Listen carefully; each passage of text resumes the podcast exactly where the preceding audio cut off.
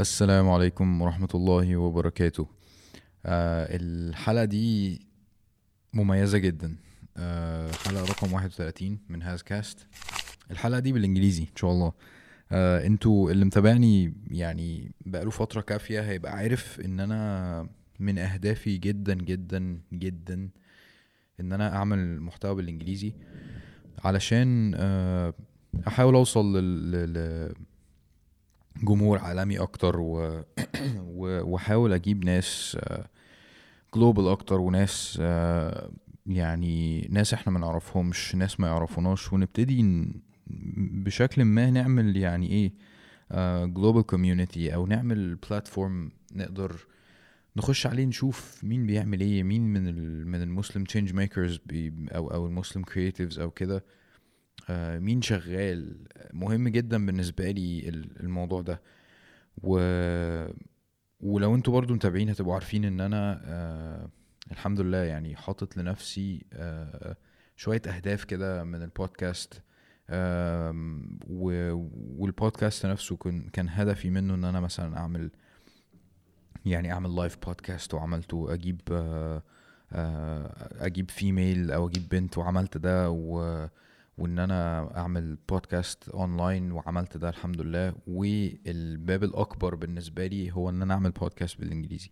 والحمد لله دي أول حلقة آه، هتبقى كده. آه، هتنزل على الشانل عادي وهتنزل على آه، بقية البودكاست ابس عادي.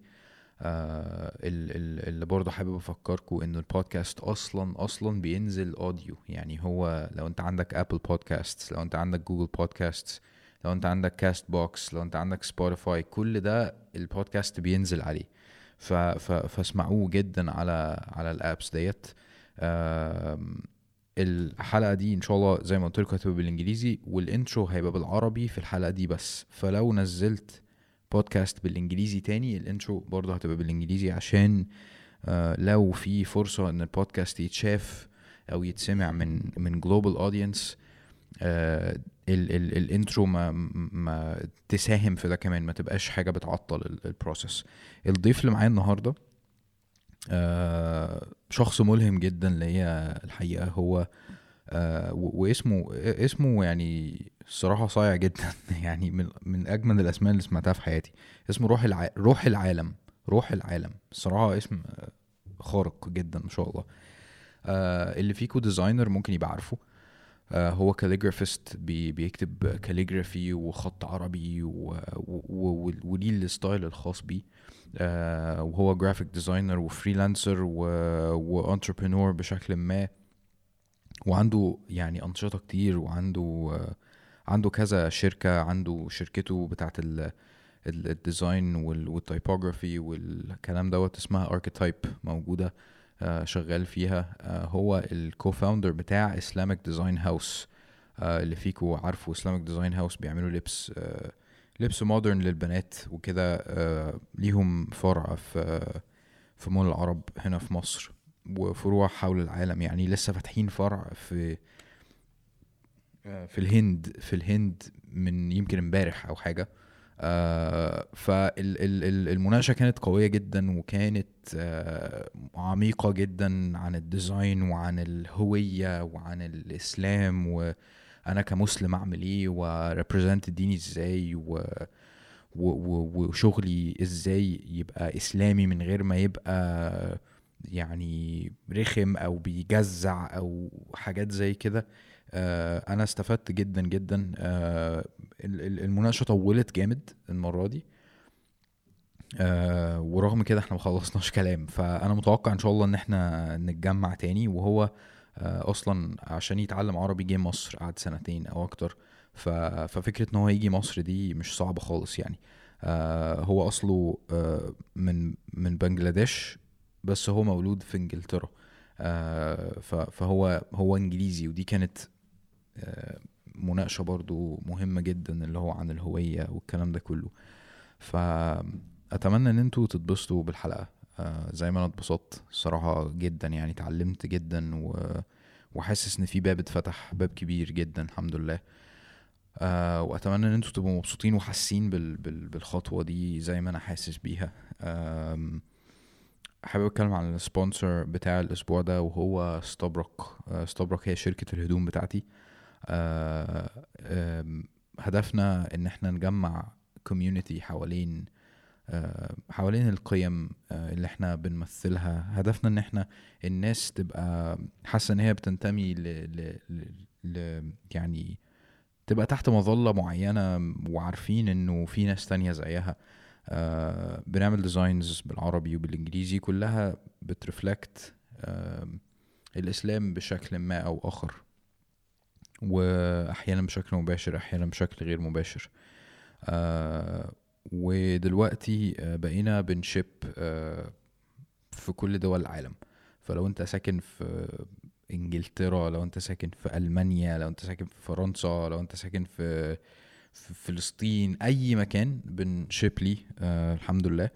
آه لو استخدمت الكود هاز كاست على ال- الموقع في التشيك اوت آه هتاخد ديسكاونت 15% آه حابب برضو أشكر الباترونز بتوعي جدا اللي هم سبب رئيسي في استمرارية البودكاست آه بجد أنتوا فعليا سبب رئيسي في ده. لو انت حابب تدعم البودكاست خش على باتريون ولو حابب تعمل إعلان على هازكاست ابعت لي في الإيميل في الديسكريبشن h at hazem.tv ويلا نبتدي الحلقة. Awesome. So uh, like I was I'm, I'm actually I started recording right now Okay, cool. so so Yeah. we're live like I, I was saying that uh the my, my the goal of of the podcast is to uh because like so many of us are doing their own thing uh but i mean you don't know that i'm that i exist basically i don't know what you're doing so my my goal has always been to connect people and to uh li- like us and like reinforce the the idea that there are people out there like you and we're all facing the same challenges and stuff and Mhm. we're all kind of reaching want to reach the same goal and stuff you know Yeah, yeah, absolutely. Yeah. But that, yeah, but that's that's the that's that's how it should be. I mean, we're we've got all the tools in front of us, and if we're not taking advantage of connecting even more, um, we're not going to be able to see the full potential of what's possible as well. Um, and in most of us, our generations, we we don't have the baggage that others have. We don't have the restrictions. We see people as equals to us, right? Um, and everyone's got brilliant ideas and what what kind of unites all of us together even if we don't speak the same language or the same culture we've well, at least we're connected on faith or some global identity that we can we can connect on and that's what makes it really work. And i think um, you know um, the more people can connect more people know about what others are doing uh, i think we can we can get a lot more done. Uh w- what do you mean by baggage? So you'll you'll have a lot of people who I mean, it, you know, there are you know our gener the older generations will have not traveled as much. They've been they've lived all their lives in their country. They know little about outside worlds and countries because they've not had the chance to, or they're closed off because mentally or psychologically or culturally they've been misinformed or and so on. So there's the othering of of foreigners and so on. There's racism involved. There's you know um, inferiority complexes and all that sort of stuff. Um, but we as a generation, we are growing up with going from analog world to a digital world. We suddenly started connecting to the internet, you know, and so our parents or our generation, they, their generation never had that opportunity. They may the most they did was maybe write letters, if that, right, and then the phone calls, um, and even the satellite TV didn't do anything. It just reinformed um, that the outside world is backward or dangerous or hates us. Or do you understand all of those yes things, depending which part of the world you're coming from. Um, but we grew up uh, having a more of a democratic approach to where we take in information, the sort of this, uh, because of the internet mostly. Um, and so our generations were connected, where we're more willing to consider the other people, people of other races and other faiths and, and, and whatnot, to be more equal to us and less race we're less racist towards them or they're and them towards us um, and that sort of breaks down all those barriers and walls and mis- misconceptions that you would you know, other people might tend to have uh, this is why that's what I mean by our generations being a bit different um, it's not it's not entirely like that but there's there's a, there's a whole lot of people who think like that and who believe in that and they they don't want to be considered particularly in the West, uh, more than maybe anywhere else. Maybe it is it is happening in, in places like Egypt and other places that people don't want to consider themselves just British or just American or just French or maybe just Egyptian. They consider themselves uh, a citizen of the world. You know, they, they, they consider themselves more global, whether they've traveled or not, Yes. because the, what they believe in and the mentality they want, they want the way they see the world. They dream of th- being being in different places, interacting with different people, seeing new cultures, learning new languages. That sort of attitude, that sort of uh, I, self identity, that's who I am, is is a newer, fresher thing um, amongst uh, younger generations. Um, even more so in the sort of uh, the Generation Z, you know, that we have coming up. Yeah. Um, but we're, you know, I, would- I would consider millennials. So we would, we, we were the generation that sort of went from analog, you know, playing out in the streets and bikes and whatnot, right, to suddenly having internet access, you know, in your home, you know, and then mobile phones. But that generation below us, they woke up with smartphones in Yeah. their hands, you know, and that's completely different experience. Um, and that's that's what I'm talking about when I mean uh, there's generational gaps, not just because of technology, but because of the way they've read beyond the world and outside and what they've been fed. Um, and so uh, our outlook on the world is different, and therefore I think better place to connect and collaborate and whatnot. Yeah, that's that's. Uh, I mean, that's very interesting. Uh, uh, the idea that uh, we as Muslims. By the way, I lived in Canada for the first like quarter of my life, maybe seven years or something. So I, I completely relate to what you're saying about wanting to be a global citizen and stuff. Uh, And uh, like my goal in life is to is to make da'wah, you know, through not necessarily in a direct uh, fashion, uh, but I mean, I, I think you, you're pretty much the same. I mean, you have the same concepts and stuff. Uh, so, taking into consideration that global citizen uh, thing, uh, I mean, that's probably the best way to make da'wah is to be global, Mhm. right? Yeah. Yeah, absolutely. Um, you know, some of us may. I mean, you're in Egypt now, but you know, you you have enough years in Canada to know how, how it is to be in one place. Um, and then another place, and maybe sometimes not belong, uh, because it, maybe in Egypt you're a foreigner, you know, Yes. um, and in Canada you're you're a foreigner. Um, so Totally. uh, so I was born in London. I was brought up in the UK. Um, I didn't have a home to go back to, right? So my uh, my parents moved over. They went back occasionally. We went back on holidays, but there was no really home back in Bangladesh, right? Yeah, Um, yeah, yeah. So what we felt we felt growing up as Muslims as a minority in in the UK, but we were completely British in in every other way. You know, we, in my family anyway, we weren't very Asian, so we weren't into Bollywood and all of that. Um, uh, you know, we we came from a quite a conservative religious family, so um, for us, our identity was formed around religion and being British, as opposed to being Asian.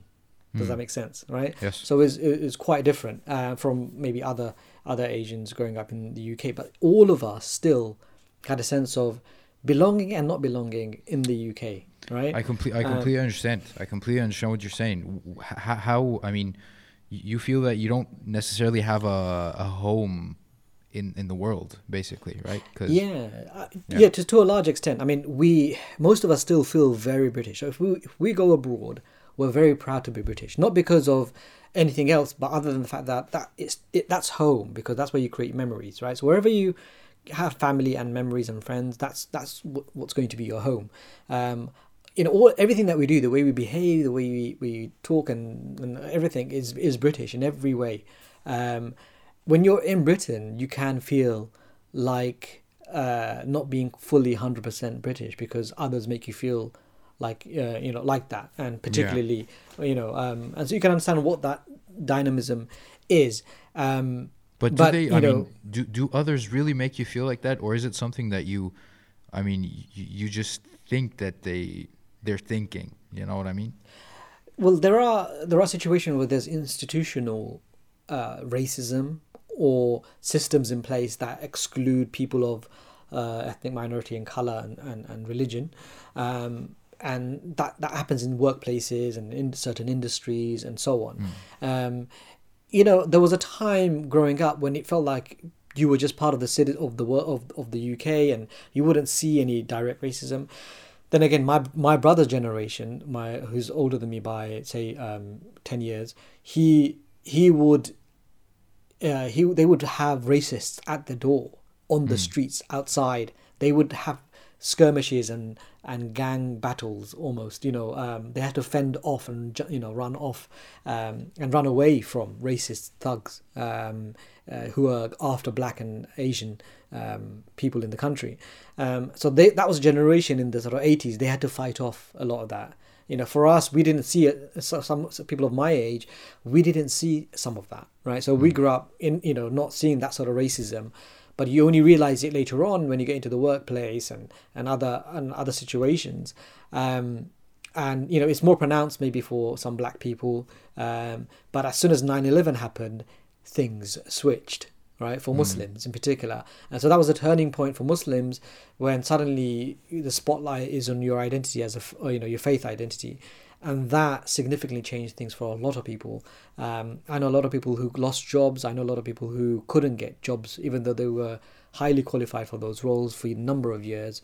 And I know that people um, left jobs and then went solo or went freelance because that was the only option that they could, you know, uh, go with. Because in the industry, they they just couldn't climb any higher. Um, yeah, we have a we have a Muslim mayor in London, and we have Muslim politicians. That's that's all well and good, but um, the underlying issue is that things have become even even more difficult over the years of the last 10 years. Things are becoming more and more leaning towards the right uh, the more extreme right of um, uh, of, of everything um, uh, in the country. And just much like much like the rest of Europe um, a lot of that far right rhetoric racism um, is is now uh, growing quite considerably in the UK um, Brexit is a good example of of what uh, what what what comes out of that sort of um, atmosphere. Um, when people voted in the recent politician, um, a prime minister, it wasn't done because on on whether he's a good man or a bad man, or the opposition was a good man or a bad man, but more so because of the fact that it's Brexit. It's about kicking out the immigrants, kicking you know, getting rid of um, uh, people who don't look like them. Um, so when, when the prime minister got elected, the first things started to happen were racist attacks, Islamophobic attacks on Muslims because they thought they had voted to get the Muslims out. Um, So you know you've got those kind of situations, but it's not all bad and it's not all gloom and doom. You know we've established, like in Canada, there's loads of you know well-established mosques and institutions in, in many parts of the country, um, and they're here to stay. You know, um, the Muslim community is a fairly strong community in the UK.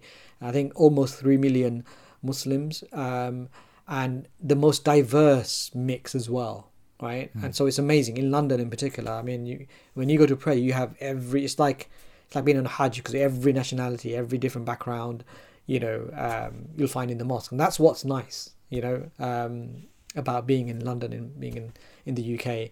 Um, You see that contrast.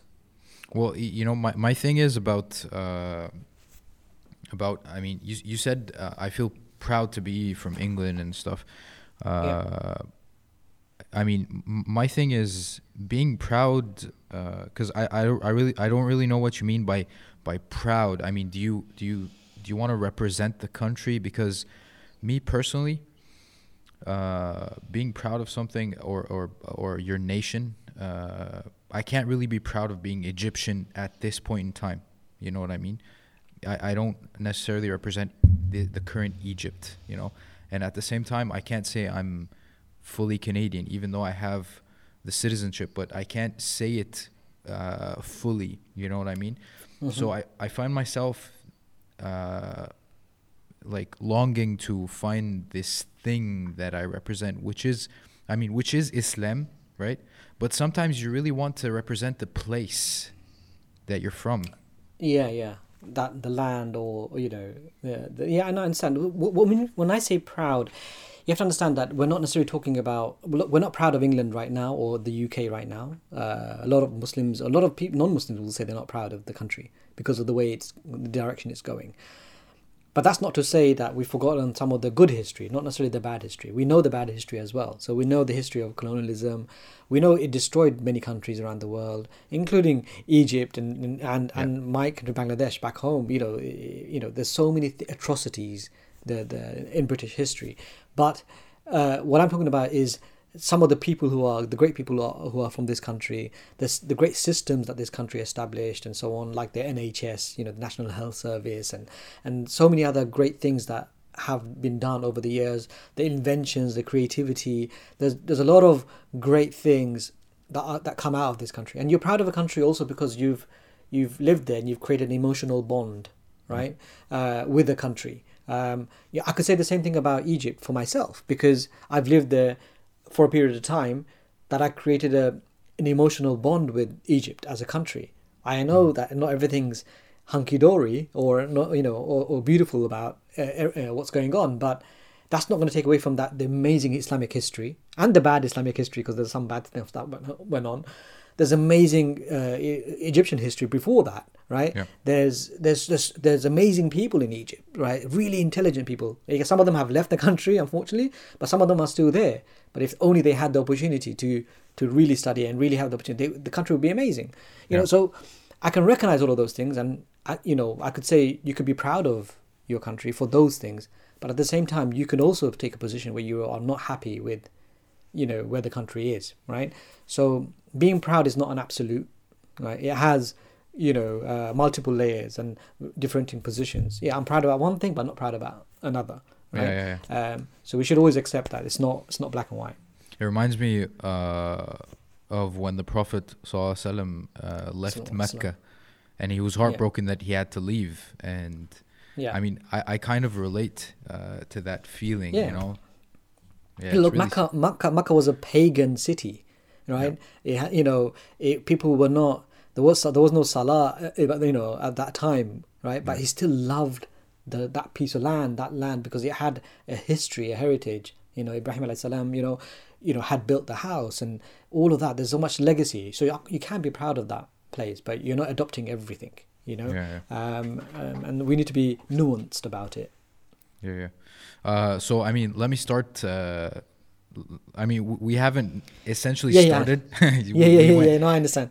Yeah. There's no intro, and yeah, go, absolutely. Yeah, exactly. can I, I actually give an intro about you before the, the podcast, so people know uh, who you okay. are by now. Uh, l- let me do something that I haven't done before. Let me uh, shoot some uh, some rapid fire questions uh, Okay. at you. Um, where is it? Where is it? Yeah. So, uh, what's your favorite? I mean, anything that comes to mind, just just throw Okay. the answer. Right. Uh, what's Yeah. your favorite clothing brand currently? Clothing brand. Um, oh gosh, I can't even. Sorry, it's no, it, um, it's gone. Um, sorry, sorry. I, I I like to say something, but I don't have a clothing brand that I'm uh, a fan of at this point.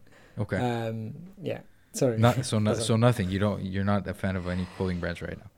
No, I used to be. I used to be in some of the designer brands, but no longer um, um, anymore. And I'm not. I'm not. I, I don't shop with brands anymore, uh, as it were. Interesting. Um, why, why is that? Yeah. Um, I think I went through a phase where um, I was buying all of the designer brands, and I studied fashion for a short period of time um, at, at college, um, and I got realized that it's it's all about branding, right? Um, Yeah. uh, in terms of manufacture of clothing, the quality of clothing can cannot be that diff, you know, significantly different in a lot of the times, and so you're essentially buying into the brand label um, and what it stands for. And I felt that a lot of the designer brands were sort of very shallow, right? Um, Applause. yeah. So they became uh, they became for me it became really shallow, um, and there's no there's no real message behind it. And so I can understand why some people might buy G Star, or I can understand why some people might buy really fancy, high quality built watches because watches are made with just pure love and art, right? That is worth spending money on, as opposed to buying uh, clothing for the same price price that you might not wear that often and it really is priced at that at that level because of the label that's attached to it you know um you know, not to say that you know labels are not important they are right because a lot of times good brands will bring quality with them um, quality of production quality of experience and so on so apple is a good example of typically typically quality, really well produced, you know, tech technology, and the experience is brilliant from the moment you open the box, you know, till the from software. Right, they've covered every step, usually very very well with very little problems. Um, I bought a Windows uh, laptop recently. I just con I, I don't know why I bought it, but a constant number of problems. Um, and I'm, I'm now deciding to return it and just buy a Mac because the experience is different. That branding is experience, you know. Yeah. It's not, it's not the label, you know, as such. But the brand name or the label usually brings the quality, and I find a lot of it's uh, consumer labels labeling. So you might have a designer catwalk, but by the time it goes to the shelves of a of a store, it's a completely different product. Yeah, It's yeah. mass manufactured, poor quality, uh, you know, labeled items. It's not worth paying money for. Yeah, in yeah. my opinion. I'm I'm gonna hop on this uh, on this uh, aspect again, but I mean, Okay. o- obviously I haven't done this qu- quick fire thing before because Mhm. I'm supposed to just No. ask and you're just supposed to answer. so I know, yeah, yeah. yeah go on. okay, what's your favorite food? Maybe, um, my favorite food is lasagna. Mm, interesting. uh, what's your favorite Egyptian food? Um, tamia. Really? Okay. Yeah. Cool. uh, uh, this might get us into problems. What's your favorite football club? Liverpool. Okay. Oh, yeah. okay. Because I'm I'm United, so Oh well, yeah. well. I don't I don't do Liverpool, and I don't mean- care for Salah. I mean, I love the guy, but no, I Yeah, Abba Makkah, yani, come on, you can't.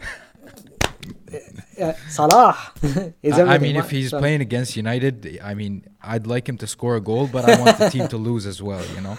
No, no, no, it's absolutely no. So Mohamed Salah is, um, yeah, even with with or without him, the team's doing amazing. You know, Yeah, um, true. It's amazing. Yeah. Uh, so this next one, you answered it uh, a few minutes ago. Mac or Windows? Obviously Mac. Mac. Yeah, one hundred percent. Uh, what's your favorite type of hat? Because you said you wore lots of hats. Fedora, fedora hats. You know, That's um, like that. yeah, it's like that with with the, the- with the ring. Yeah, yeah, yeah. Okay. Those. I mean, I used to wear them. I, I've not when, worn them for a very long time, um, Cool. but I used to wear them a lot. Uh, what country would you prefer to live in if you had the chance the chance to choose? Oh, that's difficult. That's difficult. That kept that keeps changing. One, it was Malaysia before, then it became maybe Turkey. So I, it's difficult to say. Um, I'd say I'll say Turkey for now. Interesting. I kind of have that same feeling. Turkey. Yeah, it's yeah. pretty cool. yeah, yeah. Uh, what's your favorite movie? favorite movie? I don't, I don't. Have a particular favorite movie. Um, the last one I liked was The Joker, the new one. Yeah, that was Yeah. crazy. That's a It was film. messed up. Yeah. Tea or coffee? Tea.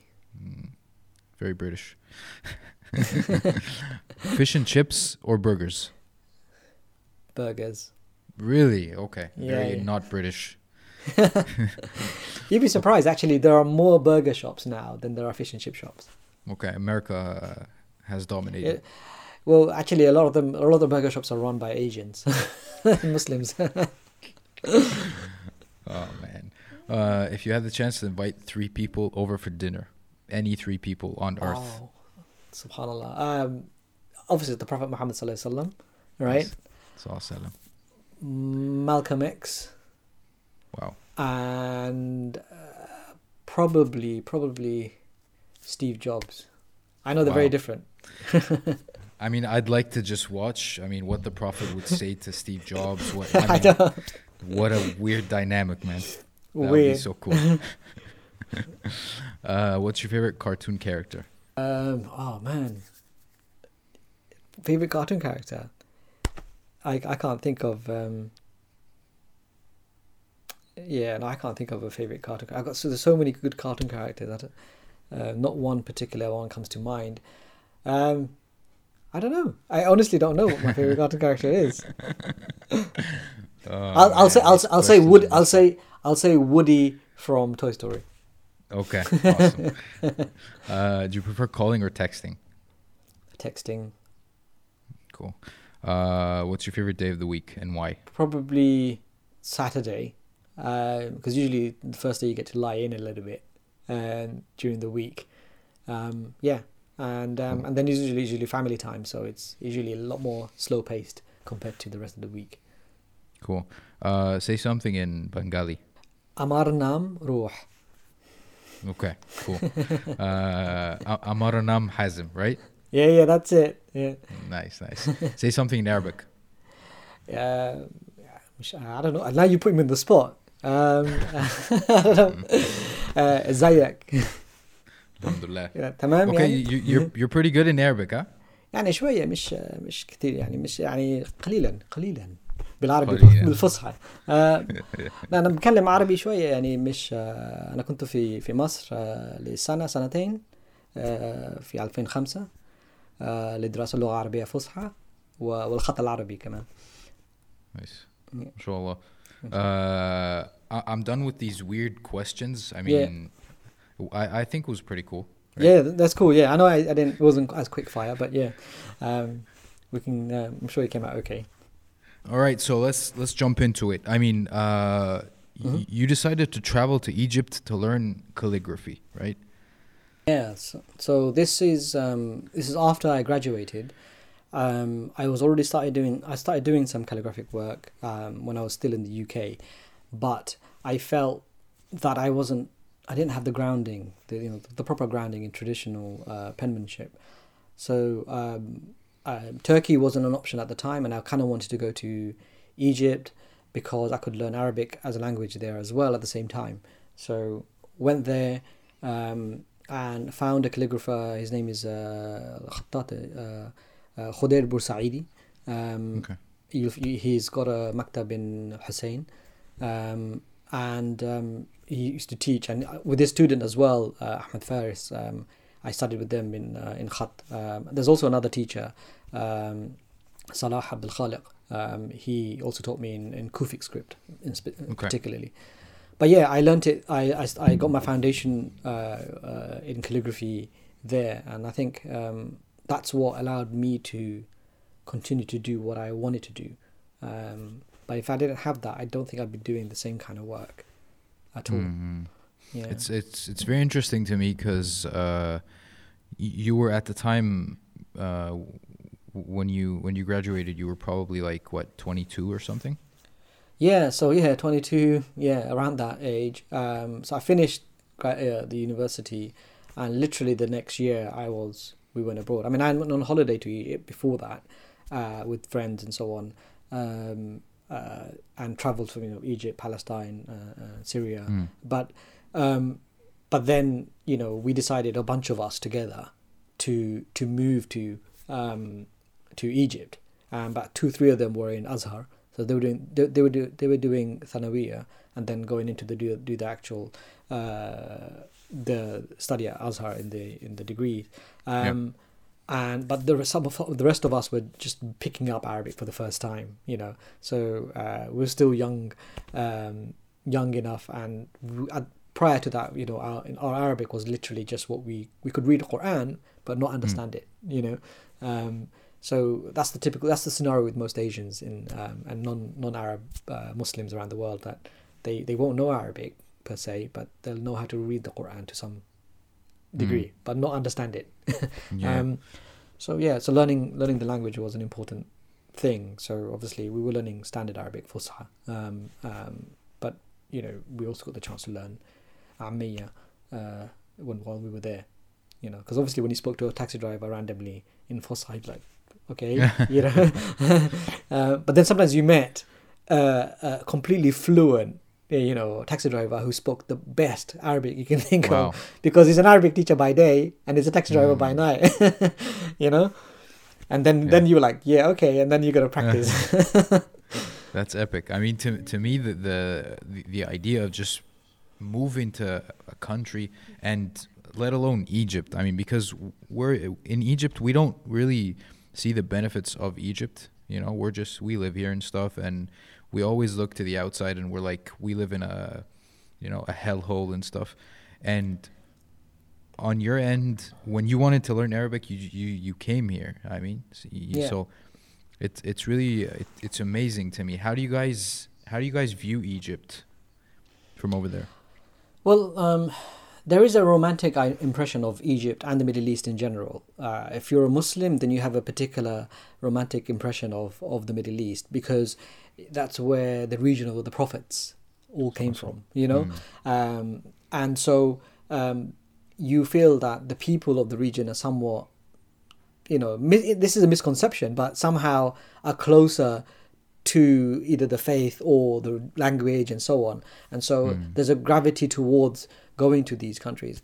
Egypt obviously is steeped in history, right? And it's very welcoming and accessible. The people are, you know, really friendly and it's welcoming and accessible. Um, you know, Saudi Arabia seems a bit more closed off. You know, uh, so if you're a student, yeah, you can go and study in Medina University or whatever.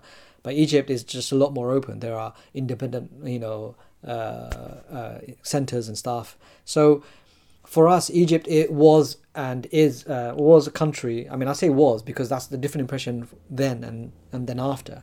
Um, uh, after you, know- went, or yeah. after the or after Af- the incidents. Um, so there's three, maybe three different scenarios, right? So you Okay. know, before you go to a country, you have a particular impression of it, and you live there for a bit, and then after other things have happened um, in that in that country, um, and you know, uh, and f- for many of us, and myself on a very personal level, I experienced all of those things, and I con- will continue to do so with Egypt in particular.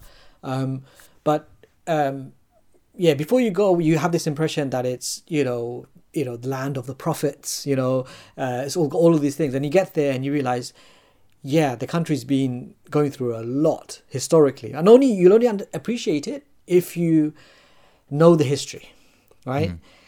A lot of people don't know the history, so a lot of tourists go and they have troubles. A lot of people love his uh, Egypt; they fall in love with it. It's magical to them, right?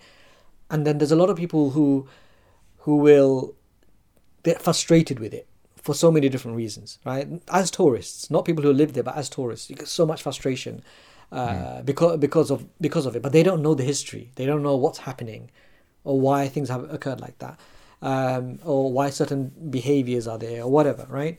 Um, and then um, and then if you've lived there for a period of time, you get used to a lot of things, right? You get used to certain behaviors. Like we in in England, and you know, it's a famous England English stereotype that we line up, we have a queue, right?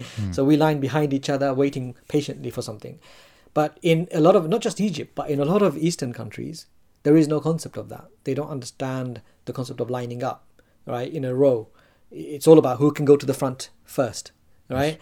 Whether it's women or men, it's just like it's me, myself, right? I need to get there, right?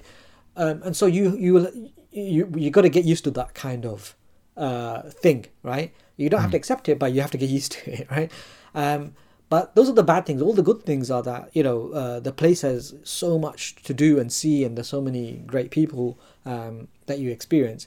And so a lot of people tend to fall in love with places like Egypt. Uh, for some Muslims, they feel like they want to migrate to places like Egypt because they they're they're tired of living in some Western countries, or they're afraid for their children growing up in those countries. So they want to bring them to a more Muslim environment. And I say more Muslim environment because it's at least a more uh, conservative, and therefore yeah, sure. it is it is and it's also safer because you can walk around 11 p.m 12 p.m in egypt and it's fairly safe in the, at night. You couldn't do that in uh, many many western countries because Okay. it feels unsafe especially especially a lot of cities in london. You wouldn't want to walk around very late right? Really? but in E- yeah and but in egypt you could. In cairo you could you know you feel generally safe. Or you could that you know uh, before things hap- happened you know? Um you could generally walk around feeling quite safe. Um, and also there's the weather. It's, it's nicer weather if you're coming from very cold climates. It's just nicer. People prefer it uh, especially the you know british people in particular they prefer warmer warmer climates if they can get it. Um, so all of those things um, you know come into play when you think about egypt. Uh, and obviously post uh, 2011 and everything a lot of things have changed right? Um, and a lot of things have caused difficulty for the people there and the impressions of what uh, or, you know of Egypt. But I don't think that's stopping a lot of people from going to Egypt or going to study there um, in in some areas even though they've lost respect for some things. Um, but there are certainly um, changing opinions right? Um, I don't think I personally don't think Egyptians in particular should have uh, a very gloomy idea of uh, you know their situation too much, but rather focus on what they can do within their means at this point. Um, meaning, it doesn't stop you from being creative, to being innovative, and so and so forth. Um, and uh, those those kind of things are important. I think also um, following your dreams. You know, a lot of the education system in Egypt kind of forces you into certain Yeah. uh, places, but you might not want to be in that. So you can have someone who's a taxi driving taxi, but really they're a scientist, you know, or they're a, they they want to be a comedian, but they're they're forced to become an engineer, or the, you know, do you understand? Um, so Yeah. there are loads of scenarios um, in play that uh, maybe culturally or the system is in place that forces people to do something that they're not they don't really want to do or they don't have a passion for um, and and but then sometimes you see people they take that into their own hands in Egypt and then they do what they love to do right? Mm. and the more we do that I think will people will start to create more generate more and hopefully connect uh, beyond their space which is just Egypt with people outside. Um, Mhm. that that's what I think really. Yeah. Uh, I, I I understand what you said about uh, the, the the creative part, and uh, I mean from f- from from pressure comes comes good things. You know, like most Yeah. people who who have reached something in life uh, was because of the restrictions and limitations that they had, and they they had to fight through it. But my issue is actually two things. Uh, one thing is the uh, the the the Islamic restrictions in Egypt. They're very very harsh. I mean, Mhm. you could. Uh, I mean, the, like probably the authorities look at me. Uh, like I'm, I'm like a cute, uh, you know, Islamic uh, da'iyah or something. yeah So that's why they're not after me, or maybe because they can, because I'm Canadian. I don't know, but I mean, it's very, very restrictive in that matter. Uh, and this brings me to my second point, which is the recognition and the appreciation. You know, uh, w- which is something that you can actually reach, and you've reached it through being uh, in London, for example. I took a look at your website and the awards you've won, mashallah, and uh, y- y- you have been recognized as an artist, as a Muslim artist. You know, this is not something that you can be recognized as in Egypt. You know what I mean? Yeah, no. Egypt is a very particular scenario, right? So, you know, having having lived there, um, um, you know, um, I've got a deep connection with Egypt because my my children are half Egyptian, right?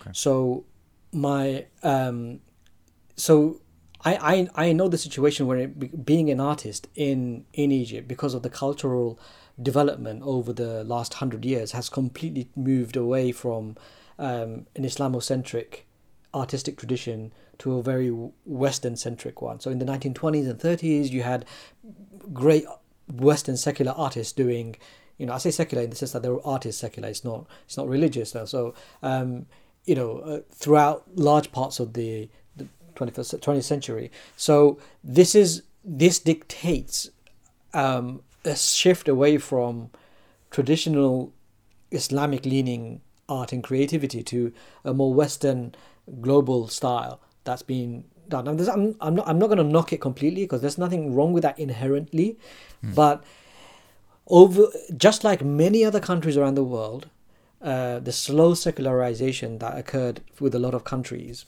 Um, I know in Egypt in the 70s you had a revival because a lot of the people who went abroad they came back from Saudi Arabia and the Gulf and other places and they brought back a resurgence of of, of Islam, uh, whether it was Salafi or Wahhabi or any other orientation. But the point being is, what happened with Egypt is that it now folk it, it now had an outlook. It had this impression that they needed to be from an artistic side, you know, uh, Western or or or or not necessarily inherently traditional at all. And there was a dislike of traditional arts. So things like calligraphy was uh, it depreciate the appreciation of it went down a lot more right traditional arts geometry uh, all of this stuff became like craft work that, that had no real respect right and even in the west this is considered it's considered craft it's not considered art Okay. Right? Okay. so Mm. you won't see museum sorry galleries contemporary galleries full of calligraphy and full of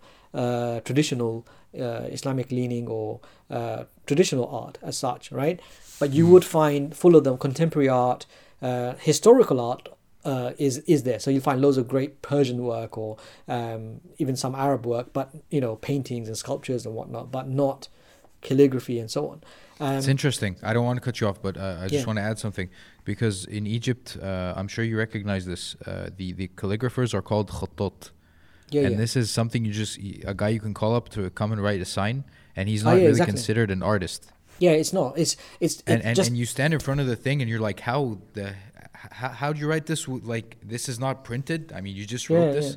and he's just yeah, uh, exactly. you know, he's like a So freaking you- you, know. yeah, exactly.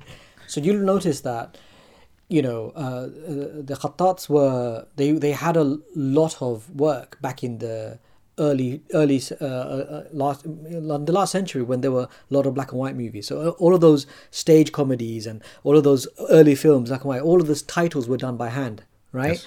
Um, but that's because they, they didn't use any digital work here, and you know, or, or, or type. Everything had to be done. There was an appreciation still at that time because uh, khat was always more uh, of a higher quality than anything that could be printed, right? In in Arabic, right? Yes. So, but that started to wane. So, come the seventies, eighties, digital tech started coming in, satellite TV. Um, it was less and less of that. Now you have movies in Egypt, you know, produced in Egypt with film titles and and the scrolling text and stuff using fonts that try to look like calligraphy but are extremely bad. Like it, it's it's it's it's like it, it doesn't make sense for for a culture and a and a and and a country that is steeped in calligraphic art to then use a crappy, really nasty font that's trying to look calligraphic but is drawn extremely badly, right? Yes. you know um it, it just it makes beggars belief right? Um it makes no sense. So a lot of that even the khayamiya tents you know the the that you have even the craft of that is dying in egypt right? Uh, the the people who make all of the stuff because people have they're losing appreciation for this.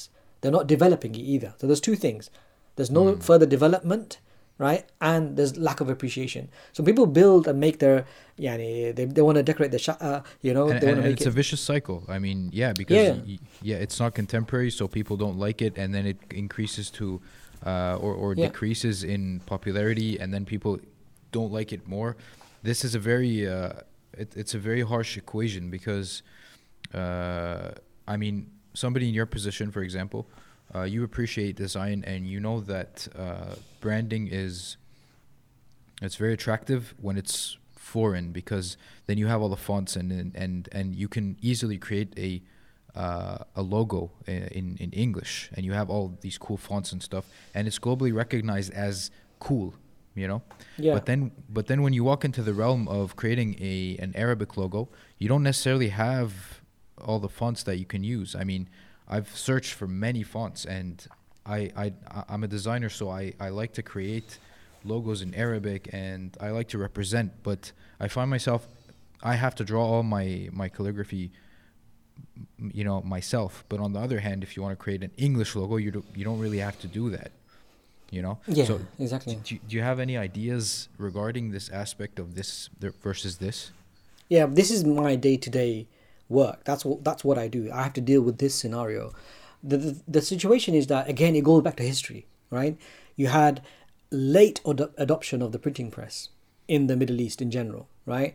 Um, there was a fear. The, people people attributed to the fear of the printing press that if there's mass mass communication, but it's really not. What one of the main reasons was that Arabic is so hard to replicate in print form, in printed uh, uh, type form, right? Where you had to move all the letters into place and then do a print, right? Mm, With mm. Latin, you could do it, but Arabic is so complex. You've got calligraphy. You can have one word in maybe at least at least thirty variations in that single word in forms and different way you can write it, right? Yes. There's no there's no other language like this in the world, right? No mm. other calligraphic tradition like this in the world, right?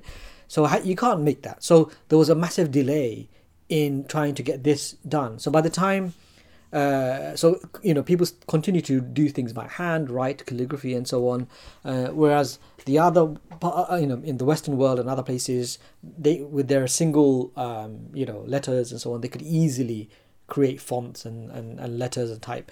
So even in the digital era, because a lot of the Arab countries uh, were having their own problems in development, right? So they weren't developing um, as quickly because of post-colonialism. So they were occupied, and suddenly they're not occupied. Now they've got rule and dictatorships and all these other problems. So creative development, adoption of new technologies was very slow, right? Um, and so only in the last wait 15 to 20 years um, did you have a big resurgence in Arabic type development, right? But only in the last 10 years did you get really good quality typography. But still, it's very difficult to replicate calligraphy, right?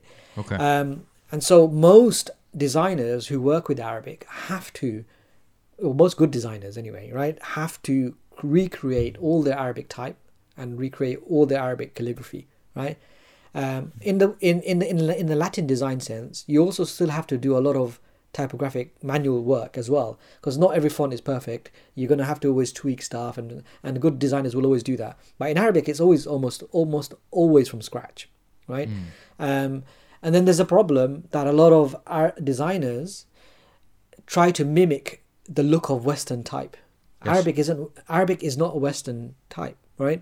Yes, you can make it look more uh, Modern. You know, dig- modern. You could say modern. I'm saying modern is a global sense of what design is, direction something is going.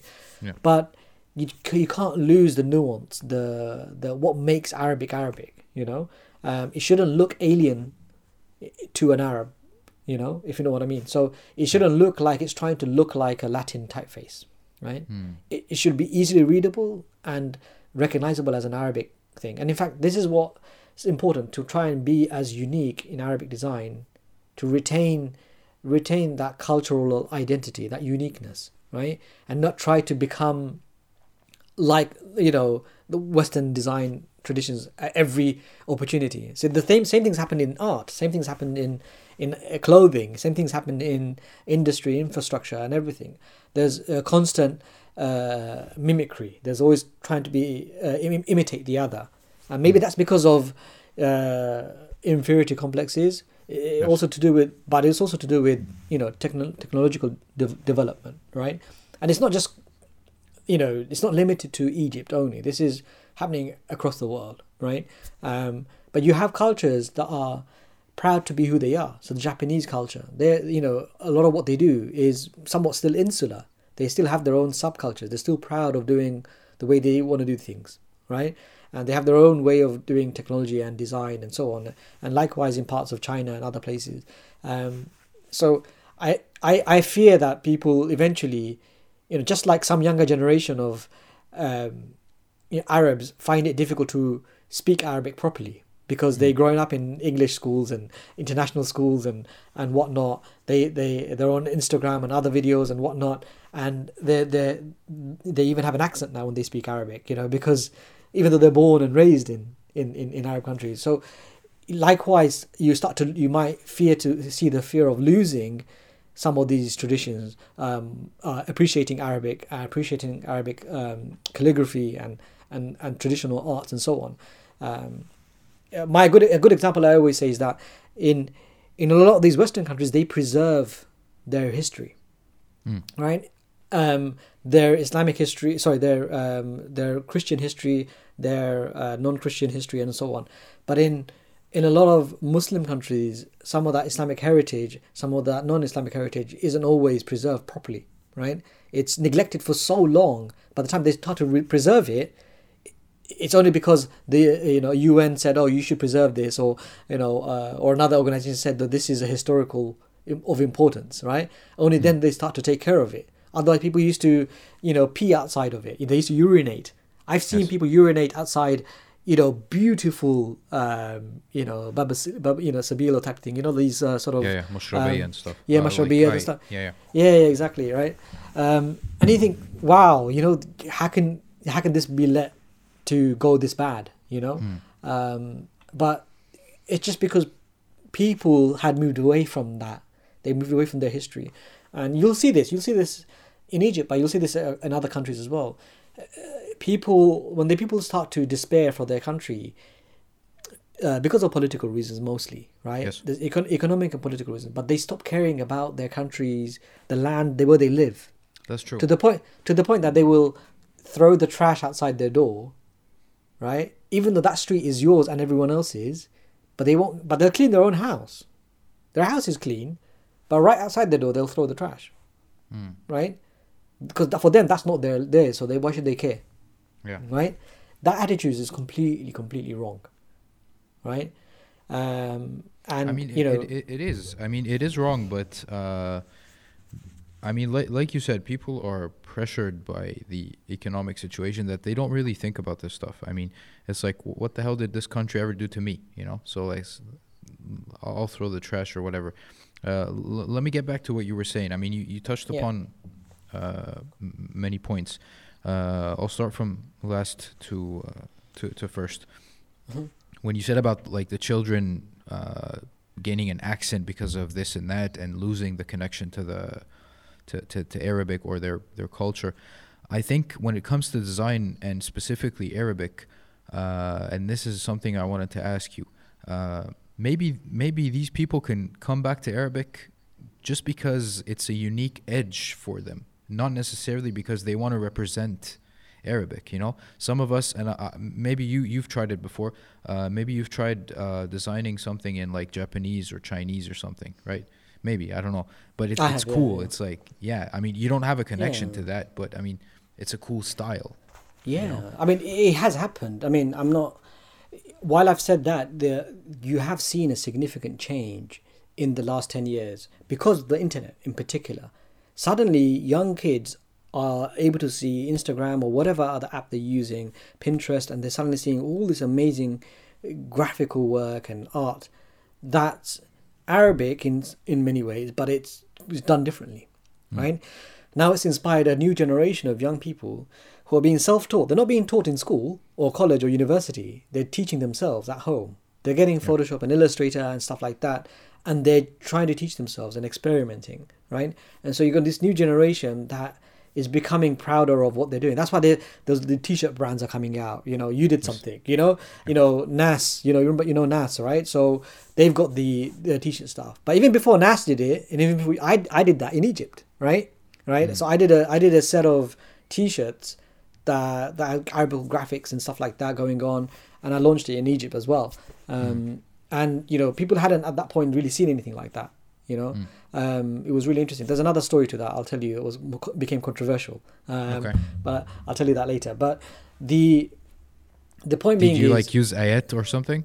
I didn't, but they some some uh, one Egyptian newspaper thought that I did, or they wanted to create a story out of it. They said Okay. this uh, this uh, British designer is putting Quran on on on clothes, Which wasn't and- Quran. Yeah, no, of course it was. But it was they couldn't read abstract. it because You, no, you couldn't read it. It was just Okay, abstract okay. letters. Yeah. He even got an Azhari scholar, right, to give me uh, to make a statement. You know, this if, if this is artist doing this haram, yani. Uh, when so- was this?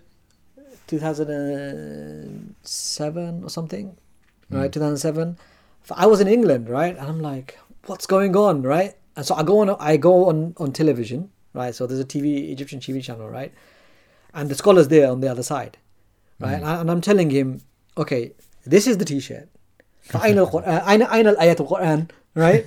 And and he's like he's like uh he's stuck oh, because man. there's nothing there, right? In ja'akum.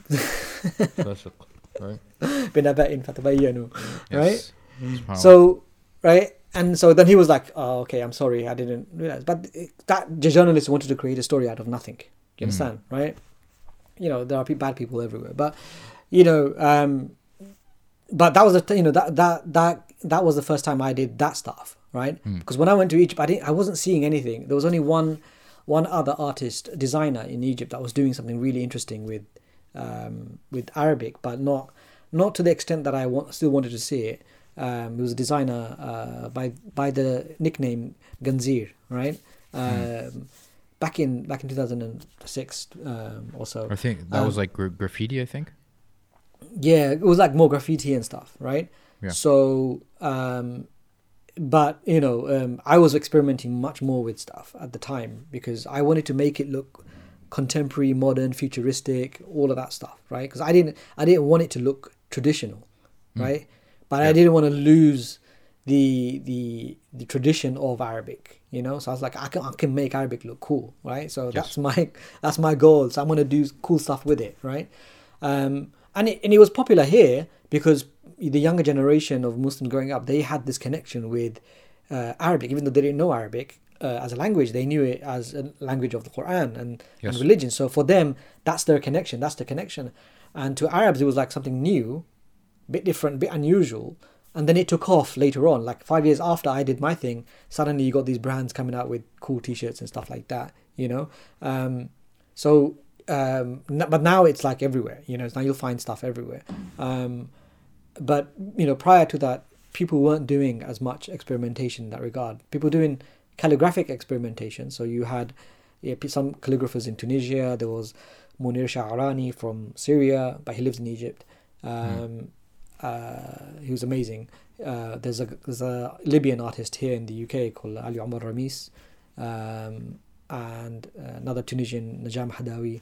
Um, they were doing experimental stuff. The Iranians, Mm, the yeah. Iranians were far ahead, right? Yes. They're they're a culture of art, right? So they were always experimenting with. But it wasn't more- Arabic, right? Like it was. It was. It's it's Farsi, but it's an Arabic script.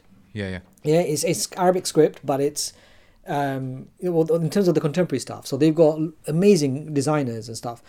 The problem in Egypt and other countries is that nobody taught, apart from Lebanon, right? Nobody really taught Arabic typography or calligraphy formally. No one taught calligraphy formally. The Turks did, right? And the Turks are the best calligraphers, in my opinion, in Arabic, right? Mm. And in Egypt, you had uh, Madrasa Tahsin al Khutul al Arabiya in Bab al right? But that, I think that closed down when I went, right? And they had like one little class or something every so often, right? Uh, and some some of our, some me and some Malaysian students and a few others used to go and try and learn, right? But um, but it it was already closing down and dying in Egypt at the time when I went, right? So the only other place I think in Dubai or Qatar they they wanted to um, they wanted to try and teach calligraphy, even though calligraphy wasn't a massive massive historical tradition for them, right? Um, and but in Lebanon they were they weren't they weren't teaching calligraphy. There are independent cal- teachers. I remember I went to Syria once, and I went to the market, and there's a calligrapher uh, in the market, but he was selling stuff, but he also had some calligraphy pieces. I said, um, "Are you the khattat?" He goes, "Yeah, I'm the khattat." And he goes, uh, "I said, like, do you teach?" He goes, "Who wants to learn?" Right? Because nobody wants to learn, right?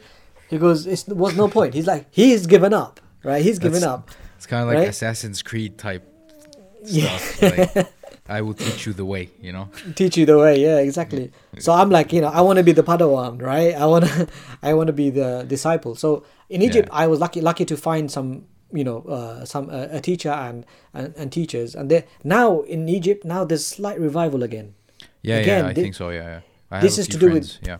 Yeah this is still this is to do with exposure. They're seeing it online. Hmm. They're not seeing it in books. They're not seeing it in newspapers. They're seeing it online and they think oh this is beautiful. I can do this right? They're seeing hmm. videos of people writing and suddenly it's in your face. When it's back in your front of you then you want to learn it.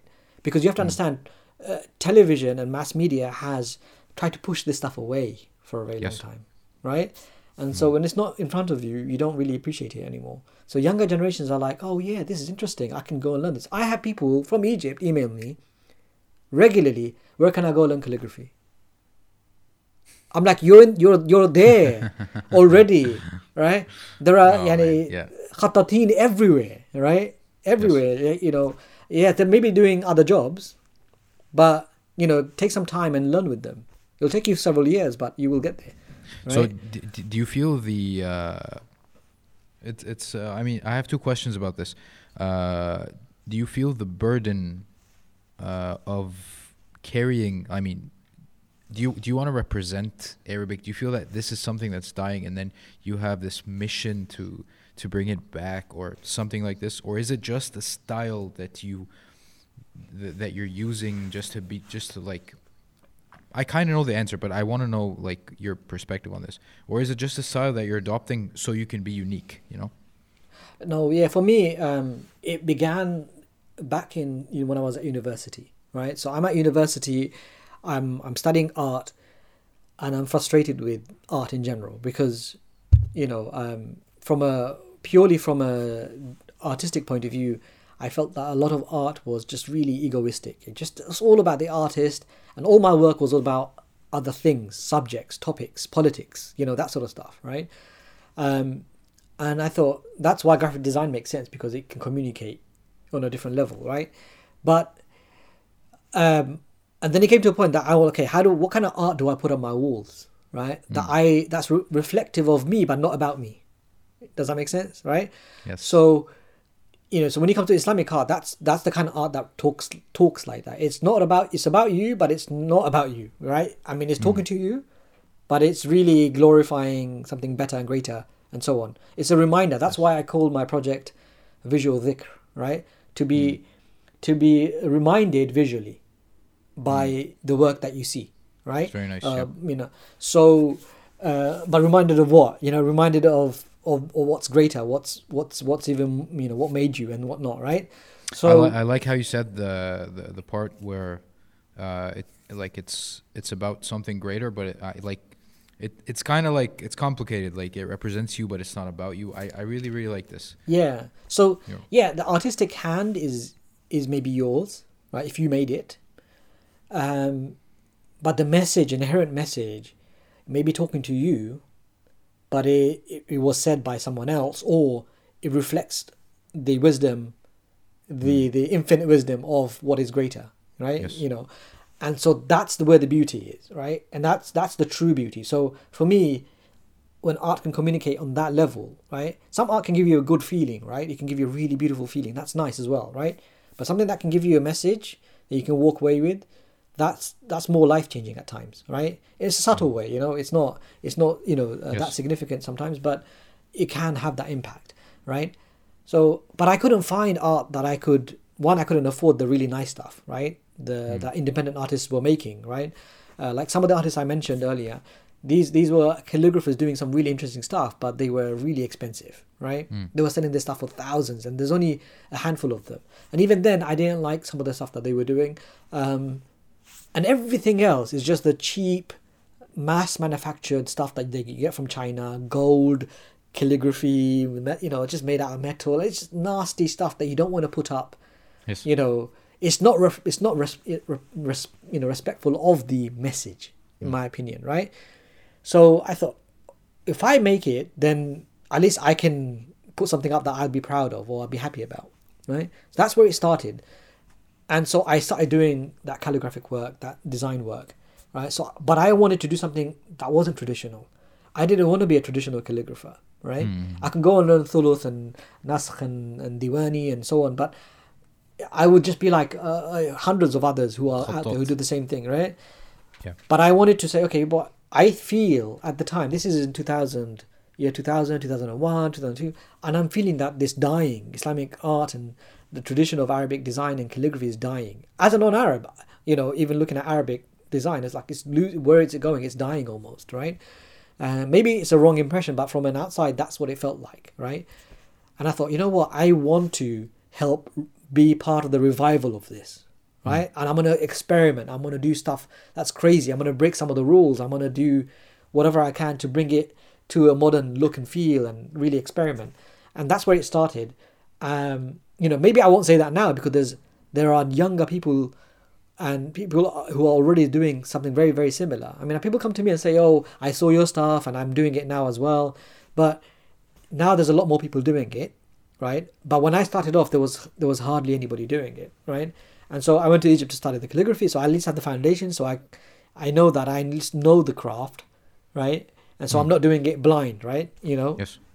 Um, but um, what I what I wanted to do was constantly do something fresh and new and experiment. Make Arabic look very completely relevant, modern and futuristic at times, and and wacky and crazy because it can be because it was Yeah. more reflective of my identity, more reflective of modern Arab identity, and so on, right? Um, and so you know, it was it was it was primarily from a Muslim angle, but it wasn't exclusive to a Muslim scenario, right? Because Arabic is is used by a lot of people who are not Muslim as well, and it can work in a secular context perfectly, right? Um, and so that's where it came from, and that's what I always wanted to do. Um, and that allowed me to really, really push forward and create stuff that others weren't thinking of at the time, you know. Mm. Um, and I think some of that work that I did and some of that work that other people did in a similar guise uh, over the years has influenced the newer generation. So when the newer generation look at look stuff up, they see our work, right? Yes. Uh, and they're influenced by it. You know, some of them copy it, some of them steal it, right? You know, but you know, I've seen my stuff on uh, over on TV shows in Arabic. Really? In, in, in Egypt, right? For example, I've seen my stuff in TV shows. Like there's one TV show in, in Egypt. I think it was a comedy series or something, and they they took a logo that I did in Arabic and they used it as in Really? in in the actual thing. Yeah, and there's another TV show in I think Abu Dhabi or Saudi. I can't remember, right? Um, and they used the title design was one of my custom custom fonts, right? Wow. you know, and they just copied, ripped it completely. And I see that, and you can't do anything about it. Even there was an IKEA in Saudi Saudi Arabia, right? Um, and they had in the IKEA they were selling frames with my artwork in it. Really? Yeah, Wow. You know- I mean, that's nice, but I mean, you're kind of happy, but you're like, what? Yeah, uh, like constant stuff like that. Um, you know, happened over the years. You know, when I did the T-shirts, you know, there was people copied it straight away. Hmm. you know, replicated it and started selling it. Um, so you know, i you know, there's yeah, people you can get it's appreciation, but it's really also there's there are no rules in parts of the world. Um, uh, you know, when it comes to respect and rules of, of art and, and copyright, but Hmm. that's the that's the territory that you have to deal with. Let, you let me ask you this.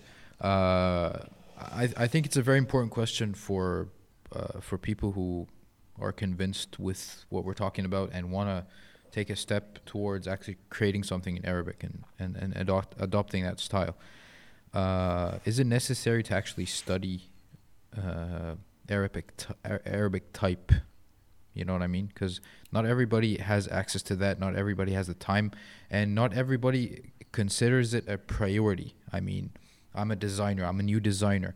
Uh, am I going to spend two years learning Arabic type, or can I just buy some cool fonts? And you know what I mean? It's it's a very big dilemma. Well, I And think part of it- um, Yeah, a- a- a- and part of it has to do, I think, with, uh, and I don't know if you if you've been through this like mentally or not, but the idea of diving into Arabic because I do Arabic graffiti and I took a few courses on on typography and stuff, and part of the reason I took the courses of on typography and calligraphy uh, is because I felt that I, I needed the validation of I mean, if if you come and ask me what what did you I mean, why would you be doing this? I'd be like cuz I spent, you know, 6 months taking that course, you know. So I I have Yeah. like the shahada of this in a way. you know? Yeah, no, of course. Yeah, look, for me, I've, I, you know, when it comes to learning any profession, right? If you can get training and if you can go through a course, right, you will you will usually get a really strong foundation from a theoretical and practical point of view, right? It will give you the theory a lot of the time it's, when it comes to design there's a lot of logic and theory that goes into why you do certain things right and that can easily be missed when you're doing it by yourself trial and error. So i'm not saying you shouldn't do it. You should definitely start doing it start experimenting. But have the intention to try and learn from a, on a professional course. And it does loads of workshops in you know in, in many countries now right? Even in egypt in cairo there's loads of um, workshops run by people like Muhammad uh, uh, Mahdi. There's a, there's many other people who I know who are doing amazing stuff. And it gives you an advantage because what you do realize is when you're making decisions when you're doing design that you're doing it with the historical relevance the nuance of what Arabic is and how it should look and form. Yes. Uh, there are many things to do with legibility, right? The rules of why something should be done because it looks better, right? There are tricks that you can employ that ma- make it seem like it's proportional when it when it really isn't in actual measurement. You know, mm. there are all these little things that are really important. Knowing the tradition is extremely important because for you to know how to move forward, you need to know your past Yes. right? So if you don't know your history, if you don't know the tradi- the history of the of the craft, then you are going to make common mistakes, embarrassing mistakes that others will notice, right? Mm. And so where you can, however much possible, watch online, read books, you know, go to workshops. Because if you're, if as a designer, if you're not learning, you're Yes. not developing, right? You're not mm. developing because you can be in a bubble. The worst thing you can do as a designer, be in a bubble because people around you won't know what's good or bad. The average person, I have this, I have this experience every day. I mm. send my work to an Arab client. They can't tell the difference between good calligraphy and bad calligraphy. They can't. True. They can't tell the good difference between a good font in Arabic and a, and a bad font in Arabic because they just don't know, right? Hmm. And the same with Latin design. A lot of average people they don't know good design from bad design, right? And so you have to explain to them this is more traditional. Sometimes I do something in traditional calligraphy, but the Arab client can't read it. Or they think it's a mistake. And I think, no, no, this is traditional Arabic calligraphy. You're hmm. supposed to have this, or you can have this, or you can do this. Look, and I have to give them historical references. Look, this is example because they they grow up with so much uh, you know uh, modern design or Western design that they've they have not observed enough calligraphy to recognize something is should be done in the right way, right? So you know, to, knowing that allows you to develop. So if you start to start experimenting with new stuff, new styles, new scripts, new fonts, then at least you know you're borrowing from tradition to develop. You need a platform to start with, right? The problem is the platform we have now that you can get off the shelf, which is fonts that you can download for free. They're of such bad quality. You're starting at a low a low quality level. You don't want to do that. That's like, you know, in an English sense, you're starting with Comic Sans trying to do a, a nice cursive script. You, Yeah. It's the wrong way of doing it, right? Um, and so, it, you know, even Western typography developed from originally calligraphy, handwritten work that became cursive script, and then they developed it. Even hmm. modern type was considered in, in Latin modern type, like Helvetica and stuff like that. It was con- con- considered grotesque, meaning it's ugly and nasty because hmm. it's it's too geometric and simple and humanist. It wasn't it wasn't liked by people, you know. Hmm. Um, but people experimented with these kind of new looks and feels, but they did it with with the understanding of what typography should be, how it how it looks when it's printed. Because you, when designing something, it can look completely different when it's printed. When it's scaled down to a very small size, or when it's blown up, right? Because you can see all the flaws when it's blown up. When it's very small, things can become blurred and uh, mudgy, smudgy, and so on. So all of these rules you won't learn just by observing, right? You will only learn either from a book, from a teacher, or from a workshop, right? Um, and you can do a lot of that online now, right? Yeah, you can sure. you can take courses online. Some of the rules that apply to Latin typography do apply to Arabic in many ways, but with Arabic you still need Arabic calligraphy tradition, understanding of it. Even if you don't do it yourself, you need to understand it, right? Um, because so much of it's still used, right? And you'll see in you know in the Middle East, in particular, like Gulf and the region, Qatar and places like that, there's a there's a desire to always use Arabic calligraphy more and more because they're always trying to say show their show off their Arabic culture, right? But Egypt has a stronger calligraphic tradition than Saudi Arabia does. Iran has even more stronger calligraphic tradition than Arab countries, right? You know, because that's where those those were the regions that actually calligraphy really really developed. You know, uh, more than so. But it doesn't mean um, that we have to stick to traditional scripts. You know, so we can start experimenting. So that's what I started to do. So for me, I didn't want to do just traditional scripts. I thought I want to make Arabic calligraphy relevant and contemporary and and unique. Um, even if I have to call them British Arabic scripts because I'm developing them here. Do you understand? Yeah. And I deliber- I deliberately call it that because we're doing it here, right? And it should be recognized as such because some of the influence is from Western uh, calligraphic tradition, some of the designs, you know, some of the styles, and other styles are influenced by Japanese culture.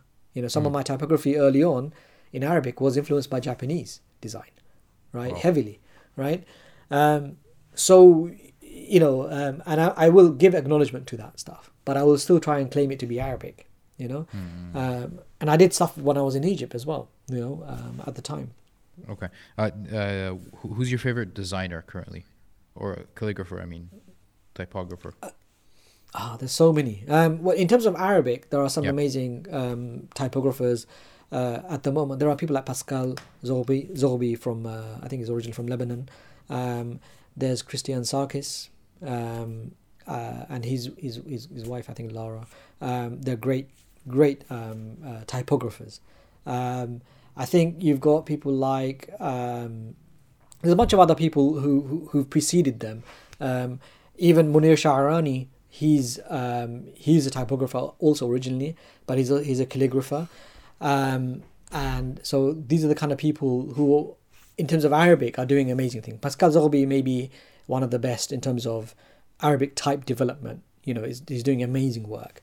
Um, but there are young people. There are a couple of people in Egypt. I think there's uh, a, a young uh, designer who's studying currently under um, Munir Sha'rani in in Cairo. His name is Muhammad Hadi, right? He's is excellent in terms of Arabic typography and, and, and calligraphy. Like he's mixing the both and he's developing Arabic type work. Right. He's also looking at traditional calligraphy and typography and uh, reviving some aspects of it. You know, um, amazing, amazing designer. And you know, you'll see uh, people like that in locally in Cairo who are doing amazing stuff. Um, there are other designers in, in Cairo who are emerging also who are doing interesting stuff. Um, there's another guy uh, called uh, called Hadi. He's also doing um, interesting uh, experimental Arabic typography. Um, but there are many Western and global designers. I'm not going to mention all of them because there's just there's so many people doing uh, interesting stuff. Um, I think younger generation of people uh, are not so well known, but you'll find amazing designers on Behance and places like that where they they just got amazing popular, but they're not well known because no longer are they pushed into the public sphere uh, like the previous artists and designers. These days, the online is the playing field. You know. True. Um, is is there anybody that gets you super jealous? Ooh, um, I'm still jealous jealous of Munir Sha'rani because he was doing this back in the fifties. Hmm. Think about that. This guy, he's from Syria.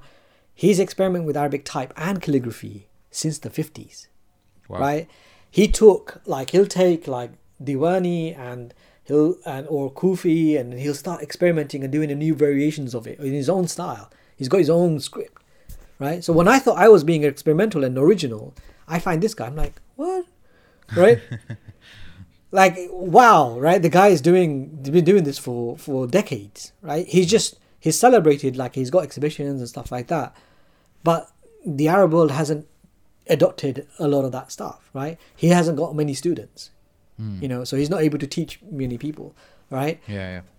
you know but you know um so he and he's not experimental it's not abstract stuff like other other calligraphers and non-calligraphers I are think it has to that. do. I, I, I mean, to to a certain extent, you, you have to be a bit commercial, or you have to be a good uh, branding guy. You know, like uh, absolutely eL Seed, for example. You know him, of course. yeah so- of uh, course yeah He, uh, I mean, uh, he, his his his legibility and readability is not on point at all. I think. I mean, you can't really read what he said, what he what he does, but he's very successful in that he's made his stuff very commercial and he's very very good at branding. Uh, he's he's a good business guy. He knows what to do. He has some very good Yeah. communication skills. He can go and draw on a wall. I mean, this guy versus Munir. I mean, of course Munir is very very immersed, but this guy's like he knows what to he knows how to bring it. You know what I mean? Yeah, but you know, you judge things as they are, right? So I would never compare eL Seed to to Munir, right? Because Yeah. they're in two different spheres, right? So you know, when Munir Sharani, in terms of craft and skill, is is well in advance of what maybe eL Seed is creating. eL Seed, yani, Habibi, don't hate me. I'm just saying, I'm criticizing. I'm not criticizing him. I, you know, he's he he, um, he he he probably wouldn't call, call himself a calligrapher. He'll call himself an artist or a Yeah, graffiti you know, artist, ca- graffiti artist, right? C- calligraphy to be specific. Yeah, calligraffiti, right? But he knows, he really knows how to present his work. He knows Yes. where to place it for impact, for meaning, for all of those things. Even if you couldn't read it, it's just beautiful in its Yes, in its own right, right? And it, you know, it's not for art for art's sake, you know, but it's it's it's, it's for that purpose, right?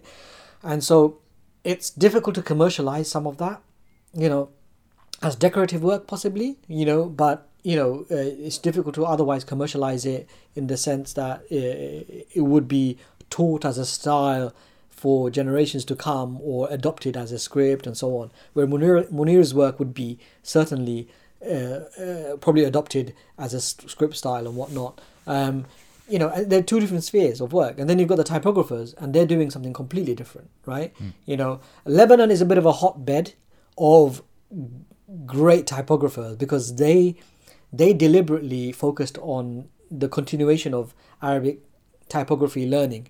They they're the ones that the Christian uh, Lebanese, they're the ones that probably one of the early ones that actually took the printing press, you know, and actually started printing the Bibles and whatnot, right, in Arabic, right. Um, but and so they still have a tradition of maintaining a sense of design. They're the only ones that had for a very long time an actual degree or courses in Arabic typography, right. When I was in Egypt at the time, there was no such thing, right. I don't know if there is now an official course in Arabic typography at a university level, right?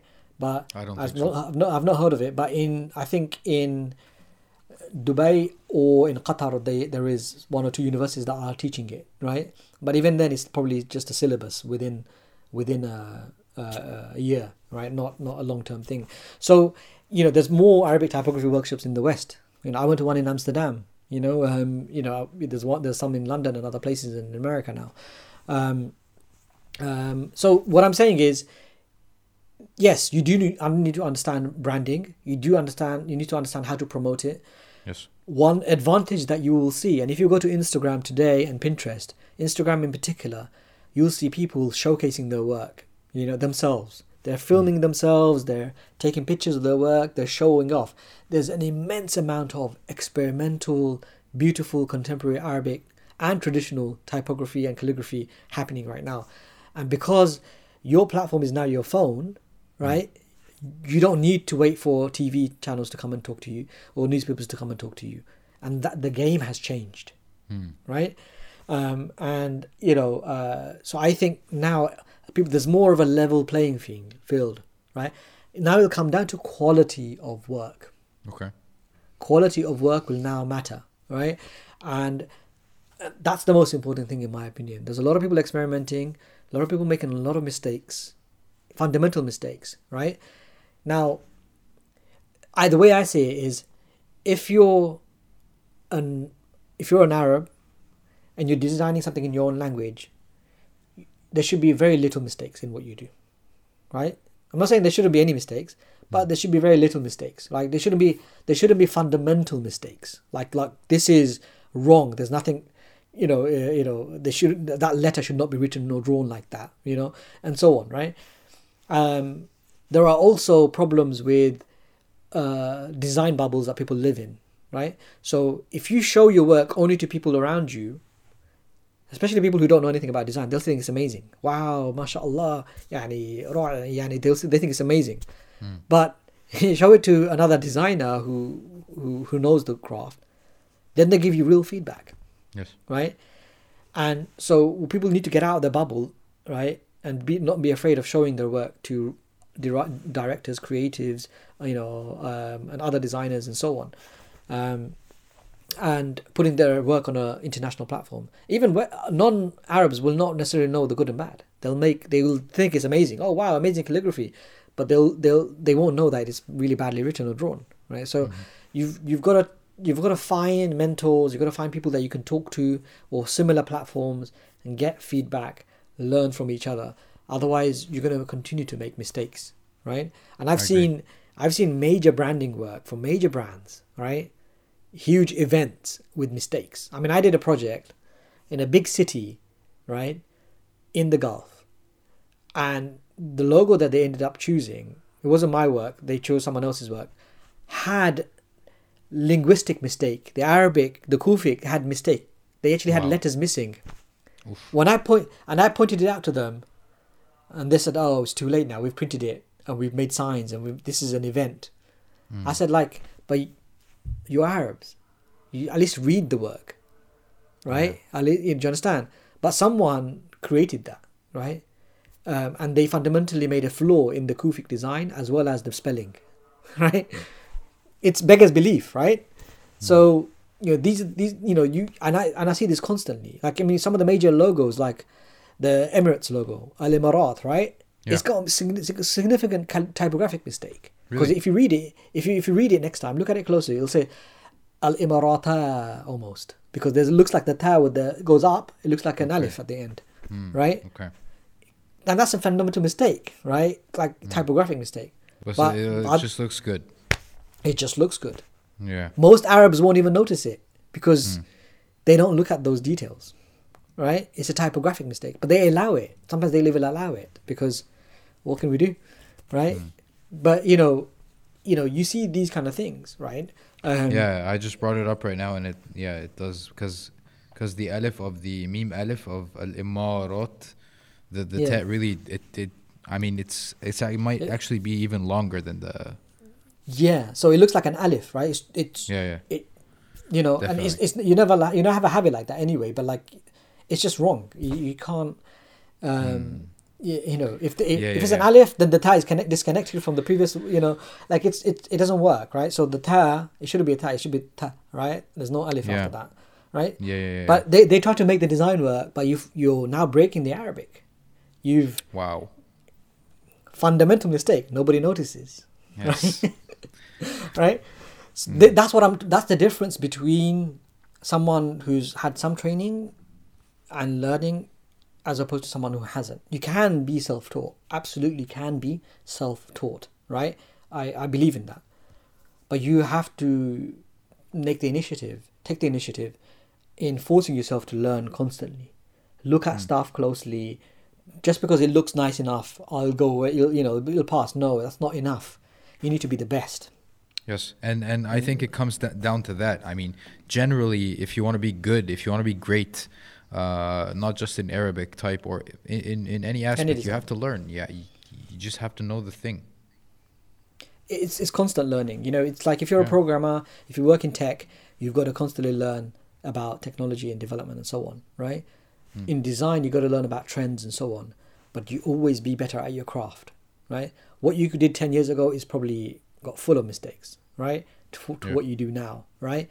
But if you're still making the same mistakes, then you haven't learned, Hmm. right? And I see it all the time. I see constant work coming out of the Middle East, in other places as well, and people are producing uh, making fundamental mistakes they're using really really bad fonts illegible fonts uh, they're trying to cram too much into a concept they don't Yes. they forgot like in design there's theory of design where you do minimalism and you put the least amount in. You put everything in and you take stuff out and you keep it. Does it still work? You know the, all of these theories are you know they're they're, they're, they're part of design theory as opposed to you know um, craft or it's not about the tool. It's not about what tool you use what software you use right? It's about understanding why you would do something why you would leave space somewhere a negative space you know proportionality using grids alignment you know. When you put something right in the bank center visually it can look off so you drop it down a little. That's a trick that you do in design right? Because visually you know and so for example you have a uh, the head of a meem. If you drop it below the line the baseline from, from when you look at it again it looks like it's even but actually it's actually below the line the baseline because you do it deliberately these are tricks that you won't know why they do it you'll know you might copy it i'm going to do that because i see it in every other font whatever but you won't know But why it they has do a it purpose. Yeah, yeah, yeah. yeah, you need to know the purposes and reasoning So, behind so, it. so, so let me ask you this: uh, Do you uh, i- is it a priority for you to uh, to to focus on readability? I mean, legibility. Uh, we understand that. I mean, you're completely focused on this, but readability does does your stuff have to be readable? Yeah, it depends on the context, right? So some work is artistic, it's decorative, right? At, the, at which point you don't need to make it readable, right? You can use abstract forms, you can use actual meaning, but you can make it in such a way that it makes it more difficult. So, uh, you know, artistic work, decorative work. But when you're doing something like a brand logo, uh, when you're doing something for communication purpose, absolutely you need to make it legible, right? Because it needs to be readable. I've seen logos where and you know identities where the Arabic has become almost illegible. They have to then put another version of the Arabic below it, right? So the calligraphy says the same thing, but it's like just purely artistic. But Mm. then it makes no sense to do that, right? Um, you know, for some people, um, uh, you know, they they don't read the Al Jazeera logo. Some people, right? If they look closely, they can make out all the letters and it's oh okay, right? But most people Yeah. just hear the hear the name. They put the Yeah. channel on Al Jazeera, right? And so they know it. They don't even have to read the logo anymore. Yeah. But in, in Latin, you have to put it in, in English below it, right? They have to put it below it, right? now, there are some people who can't actually read it, even in calligraphic form. They just struggle a little bit, right? Yeah. Because they're so not used to it anymore, right? Um, so legibility has to be done based on context. What I, what are you doing it for? You know what who the target audience is. You know, so you you you can have a you can have a design that might not be relevant to the target audience because to be honest, they're mostly non-Arabs, Hmm. right? And for them, Yeah. they're just going to see it as decorative, right? So at that point, do you do you do something more decorative? Do you do something more experimental? Because it won't matter, you know. So everything has to have a context. Uh, your project will dictate, the client will dictate, the the the, the target audience will dictate uh, exactly what you should do and you shouldn't do. L- let me get on on to uh, another topic, which was very interesting to me because I didn't know before you actually told me that you Yeah. were co-founder to Islamic Design House. I had no idea, and Yeah, you can't really find that online, like you said. I mean, are you like, is is it something you're trying to hide, or I? No, no, I'm not hiding. It's it's uh, I'm I'm not involved in the day to day um uh, anymore. Um, so uh, Islamic Design House was is a brand that began in London. Uh, you know, my uh, friends who are similar mindset, we we got together and we decided to form a uh, modest fashion brand for uh, in women's clothing primarily initially, um, and it started off uh, doing taking the your, your typical jilbab or abaya and making it uh, you know contemporary kind of like make bring in diesel or G Star and then and, and jalabib right? And just sort of like you know mixing the two and just making it more western and contemporary and cool right? Yeah. um and it took off. It really took off you know uh, and the the the business grew. Um multiple branches there's a there are multiple websites. I think we just launched and opened one in india. Now india is a different environment to crack right so but we've got uh we've got branch What do, you, in do you, emirates what do you mean you think? No because in india is a, a, a very big mix of people right No, And you, you've got- said you said I think sorry. we just opened one in India. Yeah, no, no, we did. We definitely did. Right, open a. Sorry, no, I, I meant uh, we've got a branch in Sharjah. We've got uh, in Cairo. We've got a branch Yeah. in Cairo. I think uh, Mall of Arabia, um, and we we even had our. We actually we had our factory in um, in in Egypt at one point, right? Mm. Uh, but we had to move it to uh, India. Um, Because it's cheaper Mm. or what? it's just the manufacturing process was much easier for us. Um, uh, it just for many reasons, various reasons, it didn't work out in in in Egypt. Um, but um, the the the so we opened a branch in in India uh, just yesterday actually. In Wow, Hyderabad, mashallah. right?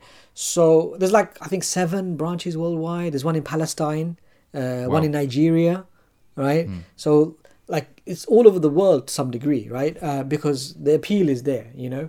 Um, modest fashion has taken off in general, right? So in, in there's Modanisa in Turkey. There's many many uh, modest brands in the UK and in America and Canada.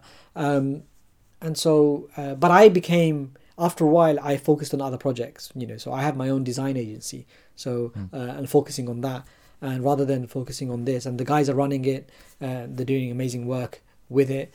Um, it, it it's an interesting you know business in its own right.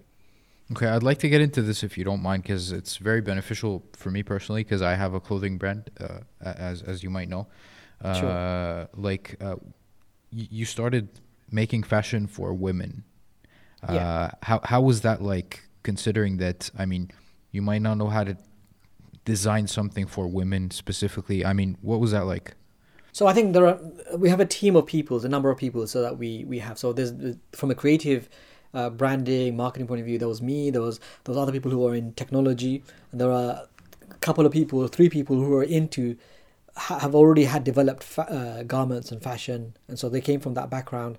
and they brought that knowledge on board, right? Um, and so we already had prototyped and tested a range of uh, clothing in that in that in that guise or in that sort of approach and it seemed to have appeal because before that it was just black abayas and people were wearing uh, asian clothing or traditional clothing or they were importing moroccan clothing or whatever right so uh, because they wanted to muslims in the uk in particular wanted to wear modest clothing but there wasn't many options there was a lot of options that were look very foreign and they didn't, mm. didn't really suit their cultural style or a more modern style um, and so suddenly we start we experimented. We literally thought, you know, what would how would we want to see this kind of clothing? How, and we were asking women, you know, a lot of uh, girls and, and a lot of people who were buying stuff and making stuff themselves.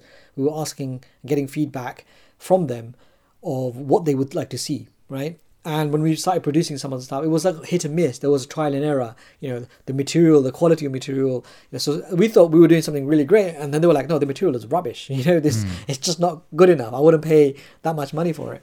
Um, but they liked the overall cuts and the designs and the shapes and that they were coming out of it, um, and it solved a problem for them um, uh, at the time.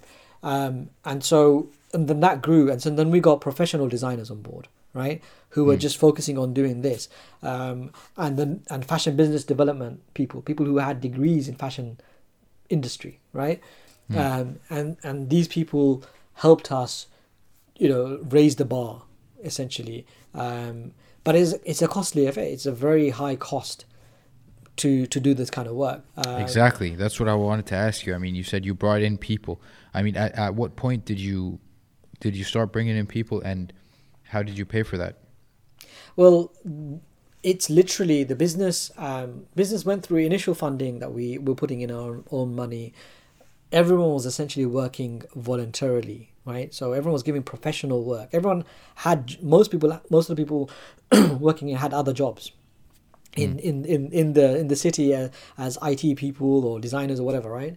But they put time in to make this work. Eventually, it came to a point while it was making money, uh, and these sort of uh, low production um, cycles, uh, we realized that in order for us to raise the bar, we need a lot more funding. So a lot of money was borrowed and, mm. and invested into the business to try and get it off the ground. But you're talking about you know much much higher amounts of money up front Mm. you know to get this kind of production numbers you know um, it, it's not something a single person on their own could just do. You know you're talking about huge amounts of money. So you need more you need to bring in more and more people and more funders to try and get uh, get the work out there the the production out there.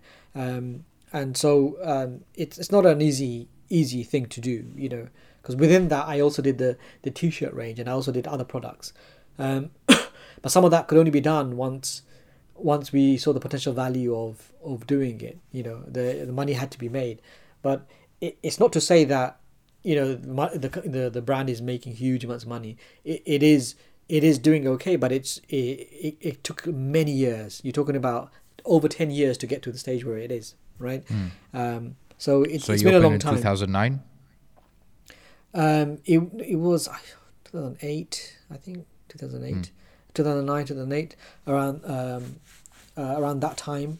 Uh, but it's it's it's been a hard slog you know? It's been a long mm. time for for everyone. Um, i think had to go into about five years before significant funding and changes and plans uh, occurred and then constantly changing the business plan and the structure trying mm. new things constantly. It's a constant learning curve. It's it's not you know um, and i think we're still learning. The guys are still working away and finding the right route um, you know new territories. We realized quite quickly that in the Arab world, it's a completely different market, mm. right, than in the West, right, uh, and different from Malaysia and other places because there wasn't a desire for that kind of modest clothing uh, of that particular style in in the Arab world in that same same way, and the yeah. spending power spending power wasn't the same in mm. different countries. So what you would sell in the Gulf is completely different from what you would sell in Morocco or Egypt, right? Yeah it's completely different market. Um, and in, in the Gulf where the abaya dominates, right? Mm. Suddenly having these really cool, bright colored, you know, jilbabs and, uh, you know, is a completely different thing. And it doesn't really go with the, uh, what people are used to, right? And it's certainly more of a challenge in places like Saudi Arabia, right? And in Lebanon, it wouldn't work at all, you know, uh, to a large yeah. extent because it's a different culture. So you you got to know where you're going. But it Does took it off work in, in Egypt? Does it work? I mean, because I. I've been, with- yeah, I've been, I've been there with my wife a couple of times, and uh, the, the the clothing is, I, w- I would use the word sporty. Yeah, so there's a there's a really sporty look to it because that's where it started originally. There's an urban sporty look, right? Yeah. Uh, now it's expanded. There's more um, mid-range stuff and there's higher range stuff, but it's still in that sort of younger, uh, everyday wear wear sort of uh, clothing. Um, but yeah, it's not for everybody, right? Um, in Egypt, there was there was different f- phases of fashion, right? So let's just say pre pre 2011 pre um you know there was uh Amr Khalid sort of ear, uh, phase when you had all of that um uh, a lot of people became a lot more religious um, especially from the middle middle to upper uh, classes in Egypt um and you know they had a choice. Do I wear traditional clothing? Do I wear you know this modern style sporty look? Or do I use regular fashion but look baggy and layer up you know and do loads of interesting stuff with hijab and stuff like that? So i, I we saw all of those things right? So we mm. thought okay yeah this this phase was perfect. The the generation is perfectly ripe for for this sort of work. But then post what's happened things have changed a little bit you know people are not willing to be overtly they want to be modest but they can be modest with skirts and uh, they can you know long tunics and so and so on right they don't have to wear abayas they don't have to wear uh, uh, you know uh, different types of uh, looser full head to toe clothing they don't need to do any of that right um, and or they don't want to do it because they're afraid of being Yes. marginalized, right? So everything's changed, right? So we saw a difference in Egypt because of that, right? So maybe it doesn't work with everybody in Egypt anymore. It doesn't work with the, it only works with a very small small subset of of of, of buyers. Um, but we see uh, we see it differently in Nigeria. Nigeria is different. Suddenly, there's like a significant love of this stuff. Like it's like this flying off the shelves. You know, there's Cool. significant interest in India, right? Because they've never seen that kind of stuff before. It's completely Mm. new to them, right? Um, but it's hard to say how it's going to be in Indonesia and Malaysia, you know. Uh, so it's a beautiful challenge. It's in really interesting and fascinating. If you're an anthropologist, if you love culture and history and and societies and how they work and mindsets, but you know you cannot do a business without knowing who you're talking to and what's happening in that. You know, so you know a, a significant change in politics in a country can ruin your business Mm. because it, it changes the way people think, you know, uh, and buy and you know and all that sort of stuff. Um, Yeah. But it's also can be to do with you might miss the mark. You might not understand that in a certain country people don't dress like that. Exactly. What so might- how do you test work- that? Well, you gotta you gotta sample. You gotta go to shops. You you know you gotta say, look, could you house this in your shop? You know, can you try selling this? See how it moves. See if it, is, it moves at all. You know, so you gotta experiment. You gotta really go out there. Would you buy this? Like we we did something interesting. We said, okay, in Egypt, people don't people have to go to the shop and buy it. Mail order or ordering online isn't a big thing. Yeah. Right, so how do you do that? And people, you know, you buy clothing online. People are not even used to buying regular things online, let alone clothing. Right? In the UK, we order like a lot. Most people, not most people, a lot of people buy stuff online. I buy most of my clothes now online. It gets delivered to me. Right? I try it on. If it doesn't fit, put it back in the bag and you post it back. Right? Yep. You just drop it drop it off somewhere, and it's for free. Right? There's no cost to that, and I keep what I what fits me, and I and return what doesn't fit me. Right? Yeah. that concept d- didn't really exist at all in in Egypt when we went there, right? Sure. In- you know, in 2011, 10, 2009 sort of stuff. I think it was then or something like that. I can't remember. Um, it we uh, we devised a plan. Okay, we'll have people deliver the clothes to your door with your size and a size lower and a size higher. Go in, we'll wait outside, try it on, and then give it back to us in the door, right? So you can Cool. try it on the spot, but we do it at your door, right? Our, our driver will wait outside. So we devised this system, and it worked, right? So no one had, no one was doing that, but we knew that there were guys on scooters everywhere, right? On bikes that would go, you know, you know. I remember Otlob.com and others, right? Back in the day, right? We li- we lived off it, right? As uh, as Westerners, we like Otlob.com, right? right? Um, and so um, you know, for us, it, you know, we had to devise a way to work with that system, right? It's expensive though, you know. Yeah, yeah, Um, definitely. and our garments were of a higher price point as well, Hmm. so it wasn't sustainable, you know. Um, so you have to work with the market, see, test it, and see if it works. Ultimately, we realized that Egypt isn't isn't a market with this particular line of style of work uh, clothing, and you wouldn't do so. There may be other stuff that we will introduce that will work, and so over time we're going to introduce more and more interesting stuff. So it was so- so different. in- yeah. You- it was different have- in Jordan, right? go so ahead, it was in, di- in Jordan. It was different. It was successful. In Palestine, it was different. It was successful, right? Mm. I think we have two bran- We had two branches in Jordan. I think we still have them. I can't remember, but um, two branches in Jordan, right? You know, so um, they, they it was working in in that you know in that in that country. But you know, to me at time, I thought Jordan and Egypt aren't that different. Mm. But then they are, but then they, They are, are, at the yeah. same time, right? So you've really got to know your locality, the environment, uh, the cultural impression that people have, the class of people that are buying the clothing, right, and what they typically spend. You know, uh, how is it perceived to be a religious person Mm. in those countries, and how it comes across, and all of those things matter. You know, um, and that also influences the design as well. Um, so it, it, it's you you are not a designer. When you're a designer, you are not a, just a designer who works on a screen or on paper or whatever. You need to know your history, know culture, know artistic and cultural history as well, right? Um, know the people, uh, be, know the environment, know the politics, Mm. right? Then you're a, an all-rounded designer, all-rounded creative. Only then do you really fully have a you you limit the mistakes that you make.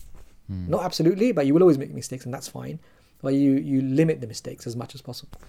So you started off as the brand director or marketing guy, right?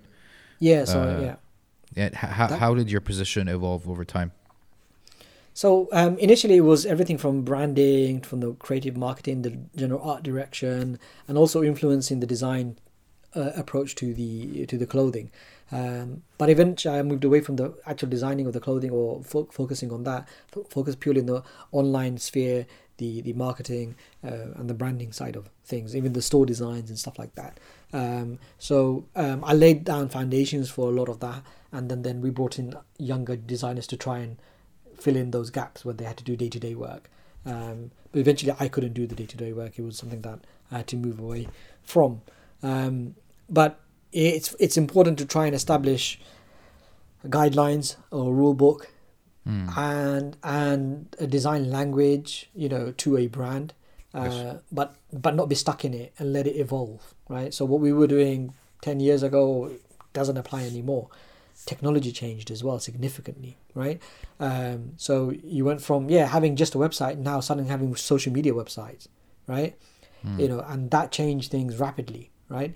Um, uh, and so people were seeing your stuff online. So it went from seeing them in mail shots, right, to seeing them as videos now and Yes. Instagram and creating stories. So we saw a significance in when we started telling stories. We started putting the context of the clothing that's been designed in London because they were London-based designs. Were, these are London designers working on stuff that's influenced by British culture and design, right?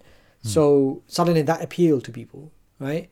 So um, you know that takes that then that's taken into consideration in terms of branding and how you present yourself and so on.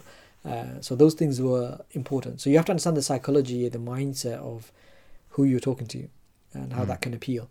Um, it's not enough to have just good design or clever messaging, right? Or True. or funny funny messages. Um, um, so i all of these things can work, um, and and you don't really know which way it's ultimately going to go. Some people, no one can predict how something's going to go, whether it's going to be survive or it's going to be a struggle or easy. Um, And I've seen I've seen that in different projects, like my prayer mats, right? So I'll come Yeah. into that later. But you know, again, it's like you don't know which way something's going to go. So how, how long did it take you to realize that you're because I'm kind of going through that same phase right now or I have been going through it for a while uh, where the company's kind of growing where we want to hire some people and stuff and I'm at that phase where I do the marketing, I do the design, I do all that, but I can't really do the day to day. So how long did it take you to realize this and actually take action and say, well, guys, I can't. We need to bring on some people. Yeah, so I think I think the point at which you look, it it will start as soon as you feel that it's affecting your life beyond work, right? If you're working stupid hours, then it's already affecting you, right? Mm. Right? There needs to be a work-life balance, right? If it's affecting your salah, if it's affecting your family life, then it's then it's already harming you, right? So y- you got to realize that and stop and think, okay, you know what? Can I offload some of this? Now, can I be not be too protective over this and let some things go, and let someone bring someone else on, let them do this design work, train them up, you know, or can they do admin work and so on. Um, initially, you can start small. You can have to hire somebody for once a week or twice a week or part time or someone offshore, you know, uh, abroad because it's cheaper, you know. Um, all of these things need to be taken into consideration, right? Um, uh, to try and alleviate this the the workflow. But all the while, you must understand that if you bring someone else on, you relieve yourself, but you work more efficiently. Right? So improving your process. That's the most important thing. So, yes, I brought someone on, but I'm gonna we're gonna increase the output. You know, so we're going to increase the marketing now because before I couldn't do any marketing, right? I could do it once a week or twice, once a month, but now I can do it weekly or I can do it mm. every other day because now some of that work I was doing before is now on that person, right? So you're going to see the benefit of why you're doing it, hmm. right?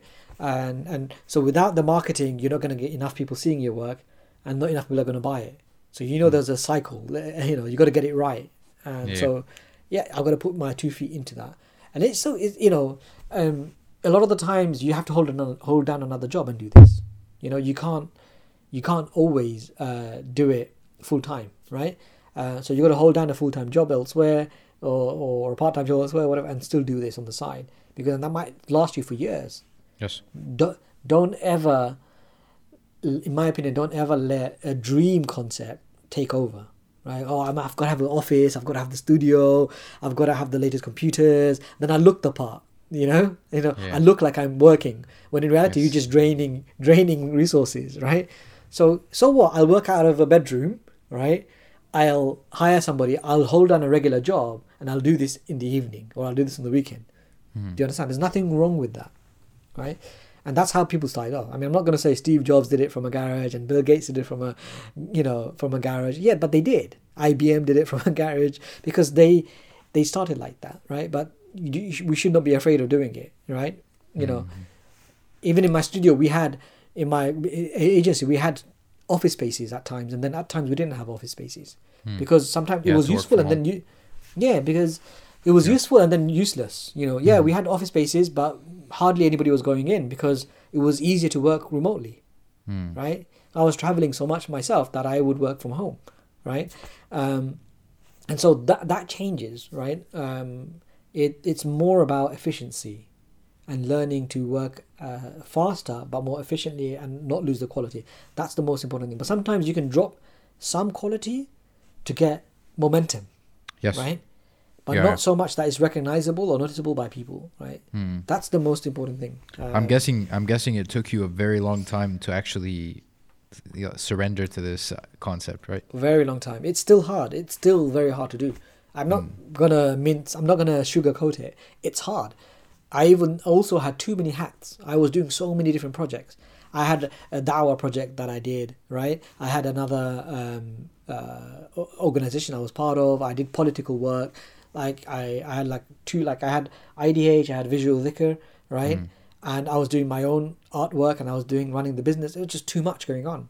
Yeah. Sometimes you have to ch- stop stuff and just focus on one thing, right? Mhm. And just Yeah. get that one thing right, you know. Um, and no- then when that's when it takes off, right? Um, and uh, it won't work if you're out of the picture. So you can start something, a great idea, and then you leave it, and then it just fizzles away, and that happens. Uh, not everything is going to work as well. Like not all your ideas are going to be successful. So you will have times where your project will start, but you know uh, you'll realize that it's not working. You can give up on it, or you can try again, but there's no harming, you know, trying something new, right, Mm. and or allowing it to fail because you know it, you know something's not work. But the business currently does not depend on you. Uh, I mean, if if you completely take take off, I mean, it's still gonna keep rolling.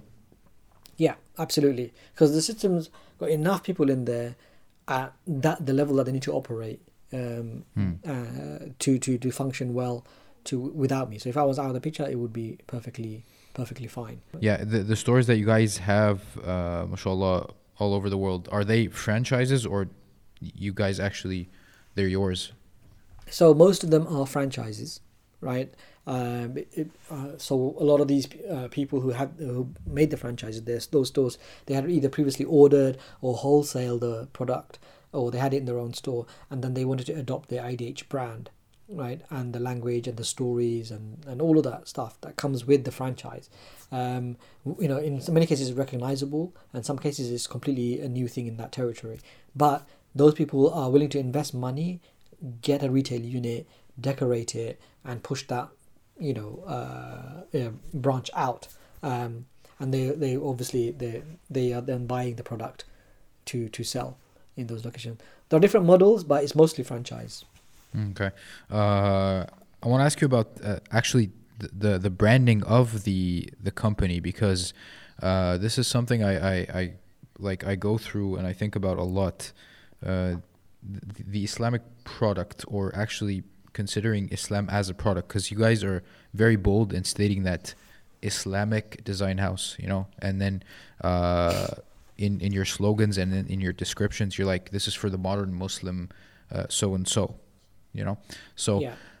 representing something completely islamic like this uh is, is this how how did that work out for you guys So in the in the Western context, in the in the sense, uh, when you're working to a a Muslim community in the West, it's not unusual. There there's a very in the West, both in America and the UK and Canada, there's a very and Europe, there's a very bold identity amongst Muslims, right? Uh, openly being Muslim and Islamic, right? And it's not seen as a largely, by and large, it's not seen as a backward or uh, ancient or irrelevant identity, right? In fact, the younger generations born in the UK, born in Europe and in the West, they embrace their uh, religious identity, even though their parents may or may not have been that religious or are culturally Muslim, right? They, a lot of younger generation Muslims who are born in these countries, they found Islam again, right? Mm. they So need they to redisco- identify Exactly. Hmm. And whether that was because of circumstances, because of racism, because of whatever reason, they they began to learn Islam uh, to the point that they knew more about religion than their parents did yes by the time by the time they were teenagers, right? Hmm. And a lot of them learned Arabic language, and a lot of them went into studies formally. We have uh, madaris in, in in Islamic seminaries in the UK that have been there for forty years. Like you know with graduates like like an Azhar model in in the UK there's multiple of them right? They've been there for years right? There's there's there's, there's some in France there's some in you know Canada and America.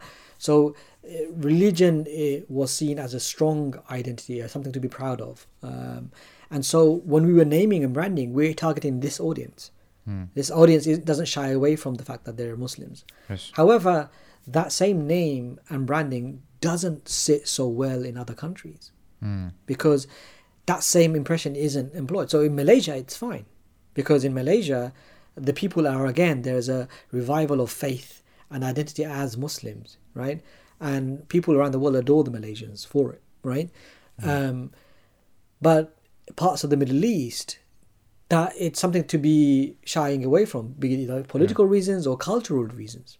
And it's not just always political. Some of that is purely cultural. Like, oh, this is It's not backward. cool. Why? Yeah, it's not cool. It's just not trendy. I'm I'm a modern, you know, Arab. I'm a modern Turk. I'm a modern all this sort of stuff. And you know, you know, why? You know, I watch Western stuff. I speak English. Yes. What's this? You know, this ancient religion you wanna you assign yourself to? You know, um, that has you know, it's not cool. It's just you know, even in Asia, it's- like this, right? So even in Asia, you have uh, uh, a significant secularism that's top down, right? And religion is looked at as backward. You know, oh, this is a, this is a mullah. Look at this mullah walking around, right? You know, the madrasa, you know, the student of of ilm, you know, is considered, you know, a backward, you know, thing, right? You know, Azhar is the is the university you don't really want to go to, right? You know, the the rejects go to, right? They couldn't make it to Ain Shams, they couldn't make it to Helwan, they couldn't make it to That's true. AUC. Yeah, they couldn't make it to AUC, you know? Like I'm an AUC student, right? I get I get that, right? Yeah. You know, um, you know, so if you're a hijabi or a niqabi in AUC, you're like, you know, you know you got to be really confident right Hmm. so those are you know those dynamics work in those countries right Do you I'm know that they don't they don't let in uh, niqabis and AUC? Niqabis, yeah, I know, yeah. So uh, th- that's what I'm saying, right? So, y- you know, to the point that I know AUCians who went in as hijabis and came out non-hijabi. You know, it's it's Sure. just the culture, the culture of of how you know peer pressure. There's all these other things are happening. Um, you know, you know, being religious is n- n- less intelligent, any less creative than anything else, right? Um, but it's just a cultural phenomenon that happens in any country. Um, and but these things matter. So when you have a brand like that and you put it in in certain countries context, it's a bit odd. It's a bit, bit unusual, right? It you know it brings attention, but uh, we've not had any problems. But it does bring attention, um, and but it's bold. You know, it can be bold, but it, you know, uh, people people don't expect it, right? Um, but we stuck with it. But at the same time, in some territories, it doesn't work at all because those territories are so mixed, right? That they have other people of other religions and there are tensions, right? So in some cases, uh, like India, you we've we've branded the new branch IDH London Okay, rather rather than Islamic Design House, interesting. you know. So it, it works better. It, it just sits better in that territory, right?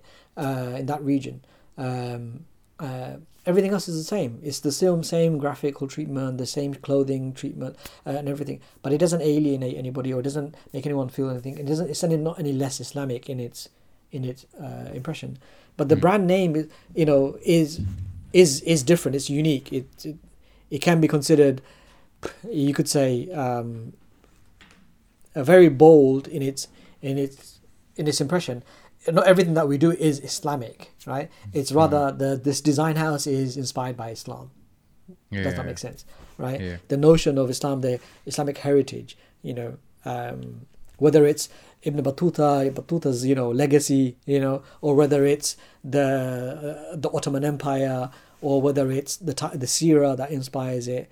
There are good things that you can take from these legacies and you can incorporate into heritage because we we went through a revival where we wanted to bring all this amazing legacy to the forefront because people were looking at religion or Islam as this backward religion and and a terrorist religion all that sort of stuff.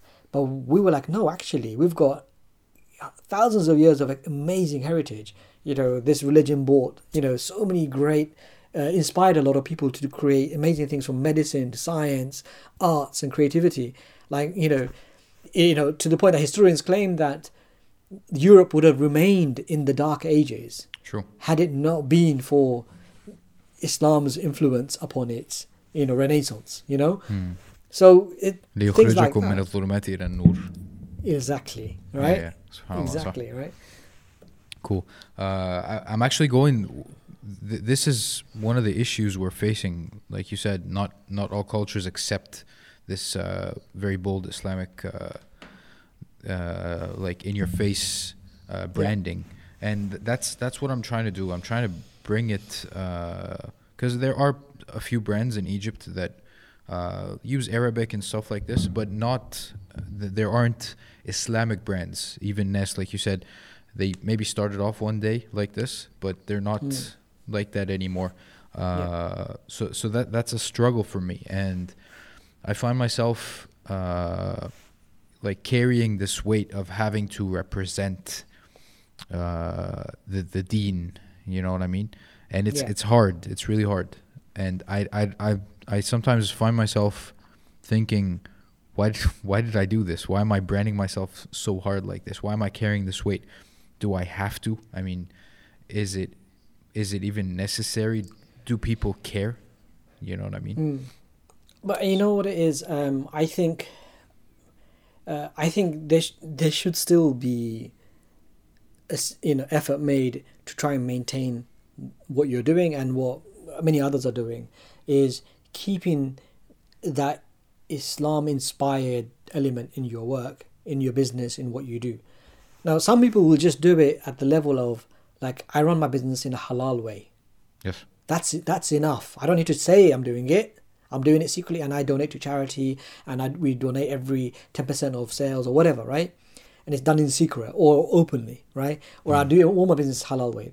That's the minimum. At least uh, do your business halal way is the minimum that you should do, right? Right. So no lying, no cheating, uh, doing it in the green way possible, not using, not exploiting labor. All of these things uh, put baraka in your in your business, right? That's the first fundamental. The second is, yeah, you can have a product and a business and a brand that identifies itself as Islamic or religious, but ultimately it does not need to um, go to the point that is preaching. Does that make sense? And that's Totally. what people puts people people off, right?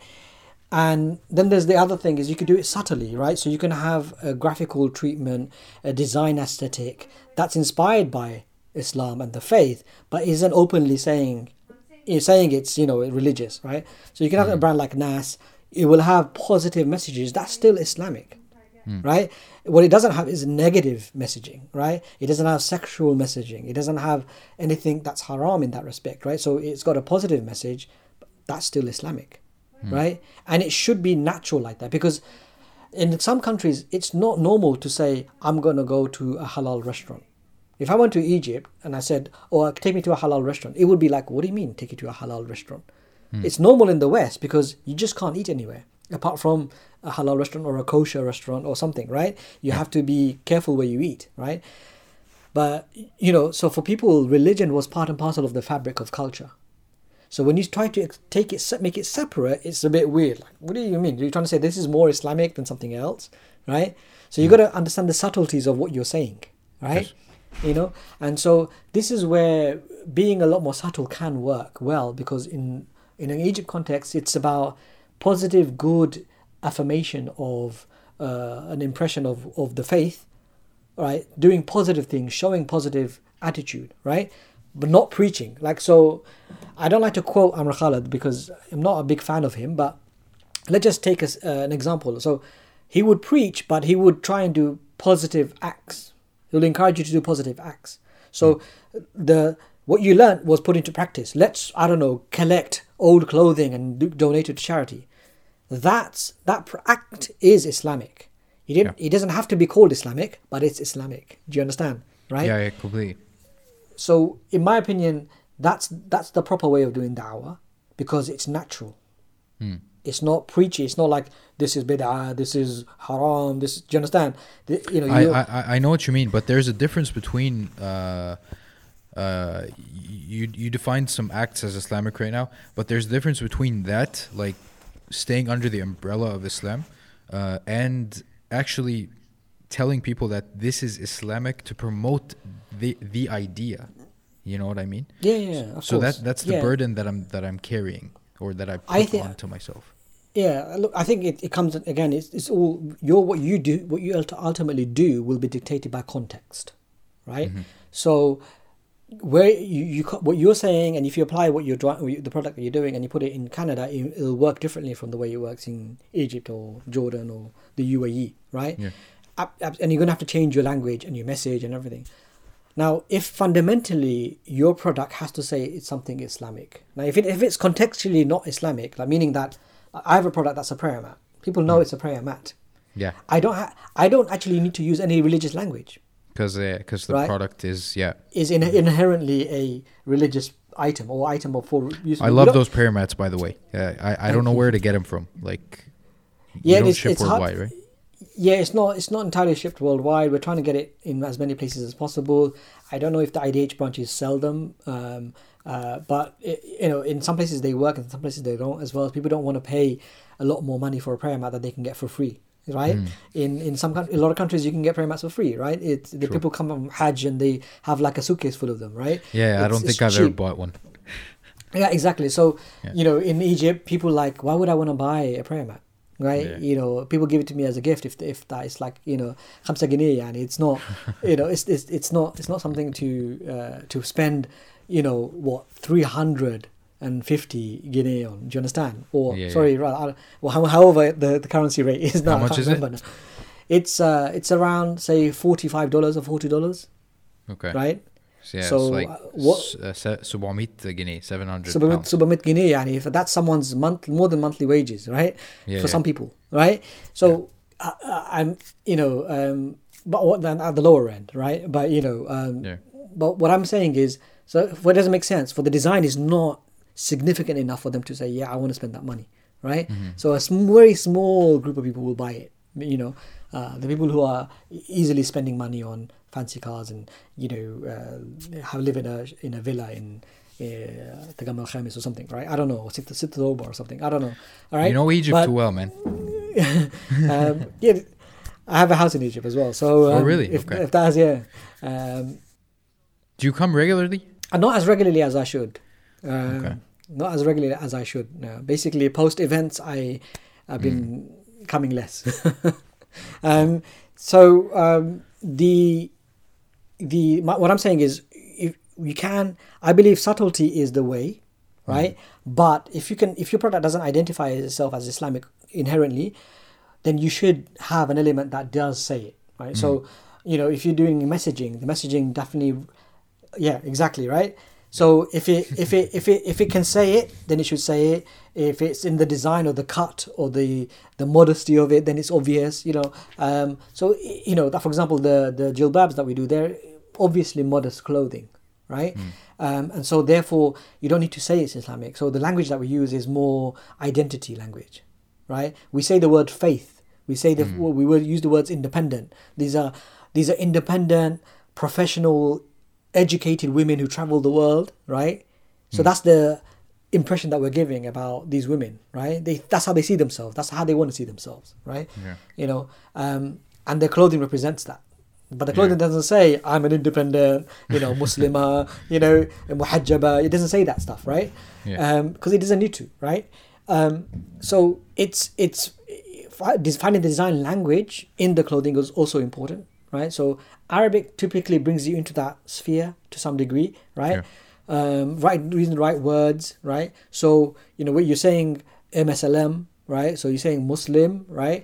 You know, maybe you want to change it up, use another word instead of Muslim. That says the same thing, right? I'm not saying use mu'min. I'm not saying. Do you understand? But Yeah. you could words another. You could use other words that inherently reflect an Islamic concept, right? I actually have another brand. Uh, It's uh, it, it it's called Alien Beard. alien so- beard. Yeah. Yeah. So it's kind of like uh, it, it's kind of like a more a bit crazier, a bit uh, a bit more niche, and it, it's based on all of this, all of what you're saying. It's like uh, like it's stranger, for example. So stranger yeah, yeah. is is directly related to Islam, uh, like outcast, like stuff like this, uh, and that's the brand I I want to go global with, inshallah. Yeah. Uh, so yeah. So you're you're, ta- you're tapping into uh, like uh, a subculture understanding of what you know uh, how people feel is identity. Again, it's about identity. Um, but like yes, while you have the alien beard concept, the sort of the ghuraba concept, you know, Yes. you know what you're still saying, what you still should do is have a positive spin on it, right? Like it's that, but it's cool, right? It's not like like, but we're different, you know. But we're cool. We're different, you know. We we know we're different and we're proud of it. But using all of those things, um, sorry, Yeah. I don't know if my if my headphones are going to cut out any any any moment. But um, but you know, it's all about finding the right language in the in the graphics that you use, as well as the messaging that you put out in the marketing, right? And you always should show the people how they want to be seen seen themselves in that context. So sometimes you, t- you have to take them out of context. So you can take you can take. Uh, I, I was working with a travel company, right, and they do halal tourism for Muslims in America, right? So Muslims in America they want to go abroad, but they want everything to be halal for them. The the accommodation private, the the, food is to be stuff. yeah exactly right. Yeah. So this company does it, and I said, look, you got to literally take the Muslim couple and put them in Machu Picchu in South America, or you put them in Brazil in the on the Amazon, or you put them on eh, near Everest. You know, places they don't think that they should go, Mm. right? Because that's because that's what they aspire to, but they never could think that they could go there. Right? they think, yeah. oh, Alhambra in Spain, I'll go to Turkey on the mosque. But no, that's not the typical context. Don't put them there. Show them going to these other places, right? And and watch how that affects them, their psyche. Because then they think, you know what, this company can take me there, and I don't have to worry about privacy. I don't have to worry about food. I don't. Do you understand? And then you've changed the impression that they're supposed to get So show your customers, show your brand buyers that they can be normal aspi- as- yeah, they're normal. they're very normal, Hmm. and that this is the something that they can aspire to. Hmm. Yeah. Very cool. Uh, I don't want to tire you. I mean, I'm used to going over two hours. So if you have something, I mean, I could let you go. Um, I'm yeah. gonna have to go because I've got to do uh, a, s- a school run. Uh, Okay. My battery on my headphones are gonna cut out because they just Okay. went "Goo, goo, goo" on me. So um, we can probably, if there's more questions, we can just do it, do another session. Um, Okay, Maybe not that'd be today, but maybe we'll just do another time, and then you can just cut it to a shorter, shorter length because I'm, I think I, I rabble on a bit too much. at Actually, times. I, I've enjoyed this very, very much. Uh, I hope you have too. And uh, Yeah. go on for that school run. yeah, man. Thank you so much. Yeah, I appreciate it. Right. I appreciate it too. yeah. All right. All right, bro. Excellent. السلام Alright. عليكم وعليكم السلام ورحمة الله. زي ما قلت لكم انا صراحه كنت عايز عايزها تستمر اكتر آه جدا جدا الصراحه آه يعني حاسس ان عندي اسئله كتير تاني آه بس على الاقل الحمد لله كونت العلاقة معاه اللي تقدر تخليني آه يبقى في يعني باب مفتوح أقدر أرجع له أتكلم معاه وبتاع. آه و يعني الحمد لله أنا أنا مبسوط جدا. يعني حاسس إن أنا حاسس إن أنا أنجزت الصراحة. حاسس إن أنا عملت حاجة بجد أقدر أفتخر بيها. آه، يمكن يجي تاني إن شاء الله. أعتقد كده. في حلقات تانية إن شاء الله نازلة بالإنجليزي في مفاجأة كبيرة جدا آه، إن شاء الله جاية قريب. شخص برضو يعني شخص يعني بودكاست بالإنجليزي تاني. لشخص أنا كان دايما دايما عايز أجيبه في البودكاست آه، أظن كتير جدا منكم عارفه. آه، كنت مشير لهم حاجة قريب على الفيسبوك بيج عندي وعلى اليوتيوب. آه، مش هقول هو مين هسيبها مفاجأة إن شاء الله. و آه، لا- لأن هي يعني حاجة كبيرة بالنسبة لي بإذن الله. فقولوا لي رأيكم في الكومنتس قولوا لي رأيكم في في البودكاست بالإنجليزي. يعني ادوني فيدباك كده خلوا الدنيا بوزيتيف و... وانتوا سبب رئيسي جدا في إن أنا قادر آه، يعني قادر أعمل الحاجة اللي أنا عايز أعملها من غير ما أفكر كتير والناس هتقول إيه. يعني أنتوا بتدعموا جدا جدا اللي أنا بعمله. آه وبتخلوني بدوس جدا يعني بجد. آه وأنا قدرت دوت آه يعني قدرت ده بال... لما بصيت على الكونتنت اللي أنا بعمله وإن هو دايما دايما جديد دايما محدش عارف ده يعني إيه. ف... فلما بلاقي الجمهور معايا بستوعب إنه يعني من غير الناس دي إيه هو البودكاست ما إيه مي- مين هيسمع ساعتين ونص أصلا لأي شيء في الدنيا؟ فلما بنزل حاجة ساعه دلوقتي أنتوا بتقولوا لي إيه؟ انت إيه؟ سخا إيه قليل ليه كده يعني؟ ف فعاش جدا ليكوا الصراحة النجاح بتاعنا فعلا الحمد لله. آه يعني آه مبسوط جدا. مبسوط جدا الحمد لله. نايس عاش. آه عايز افكركم تاني إن البودكاست فيديو واوديو فلو انت عندك ايفون خش على ابل بودكاست آه ودور على هاز كاست ولو عملت ريفيو لهاز كاست يعني لو دخلت كتبت كومنت وعملت ريتنج وبتاع ده بيفرق جدا لأنه أنا اكتشفت إن البودكاست بتاعي في مرحلة من المراحل آه كان آه البودكاست رقم 26 على على العالم بشكل ما أنا ما أعرفش ده إزاي الصراحة. يعني وهو وكان الأول على مصر لفترة طويلة ويعني فالحوارات الريتنجز دي بتفرق جدا يعني. فادخلوا نزلوا الابس ديت البودكاست بينزل عشان تسمعوه. لأن أنا بشوف ناس بتقول أنا نزلت الحلقة من اليوتيوب وحولتها اوديو عشان أسمعها. طب يا جدعان ليه؟ ما هو أصلا نازل كده. أوكي؟ آه ساوند كلاود برضو طبعا يعني. آه بس هسيبكم عشان الحلقة طولت آه جدا. وأشوفكم إن شاء الله في الحلقة الجاية. السلام عليكم.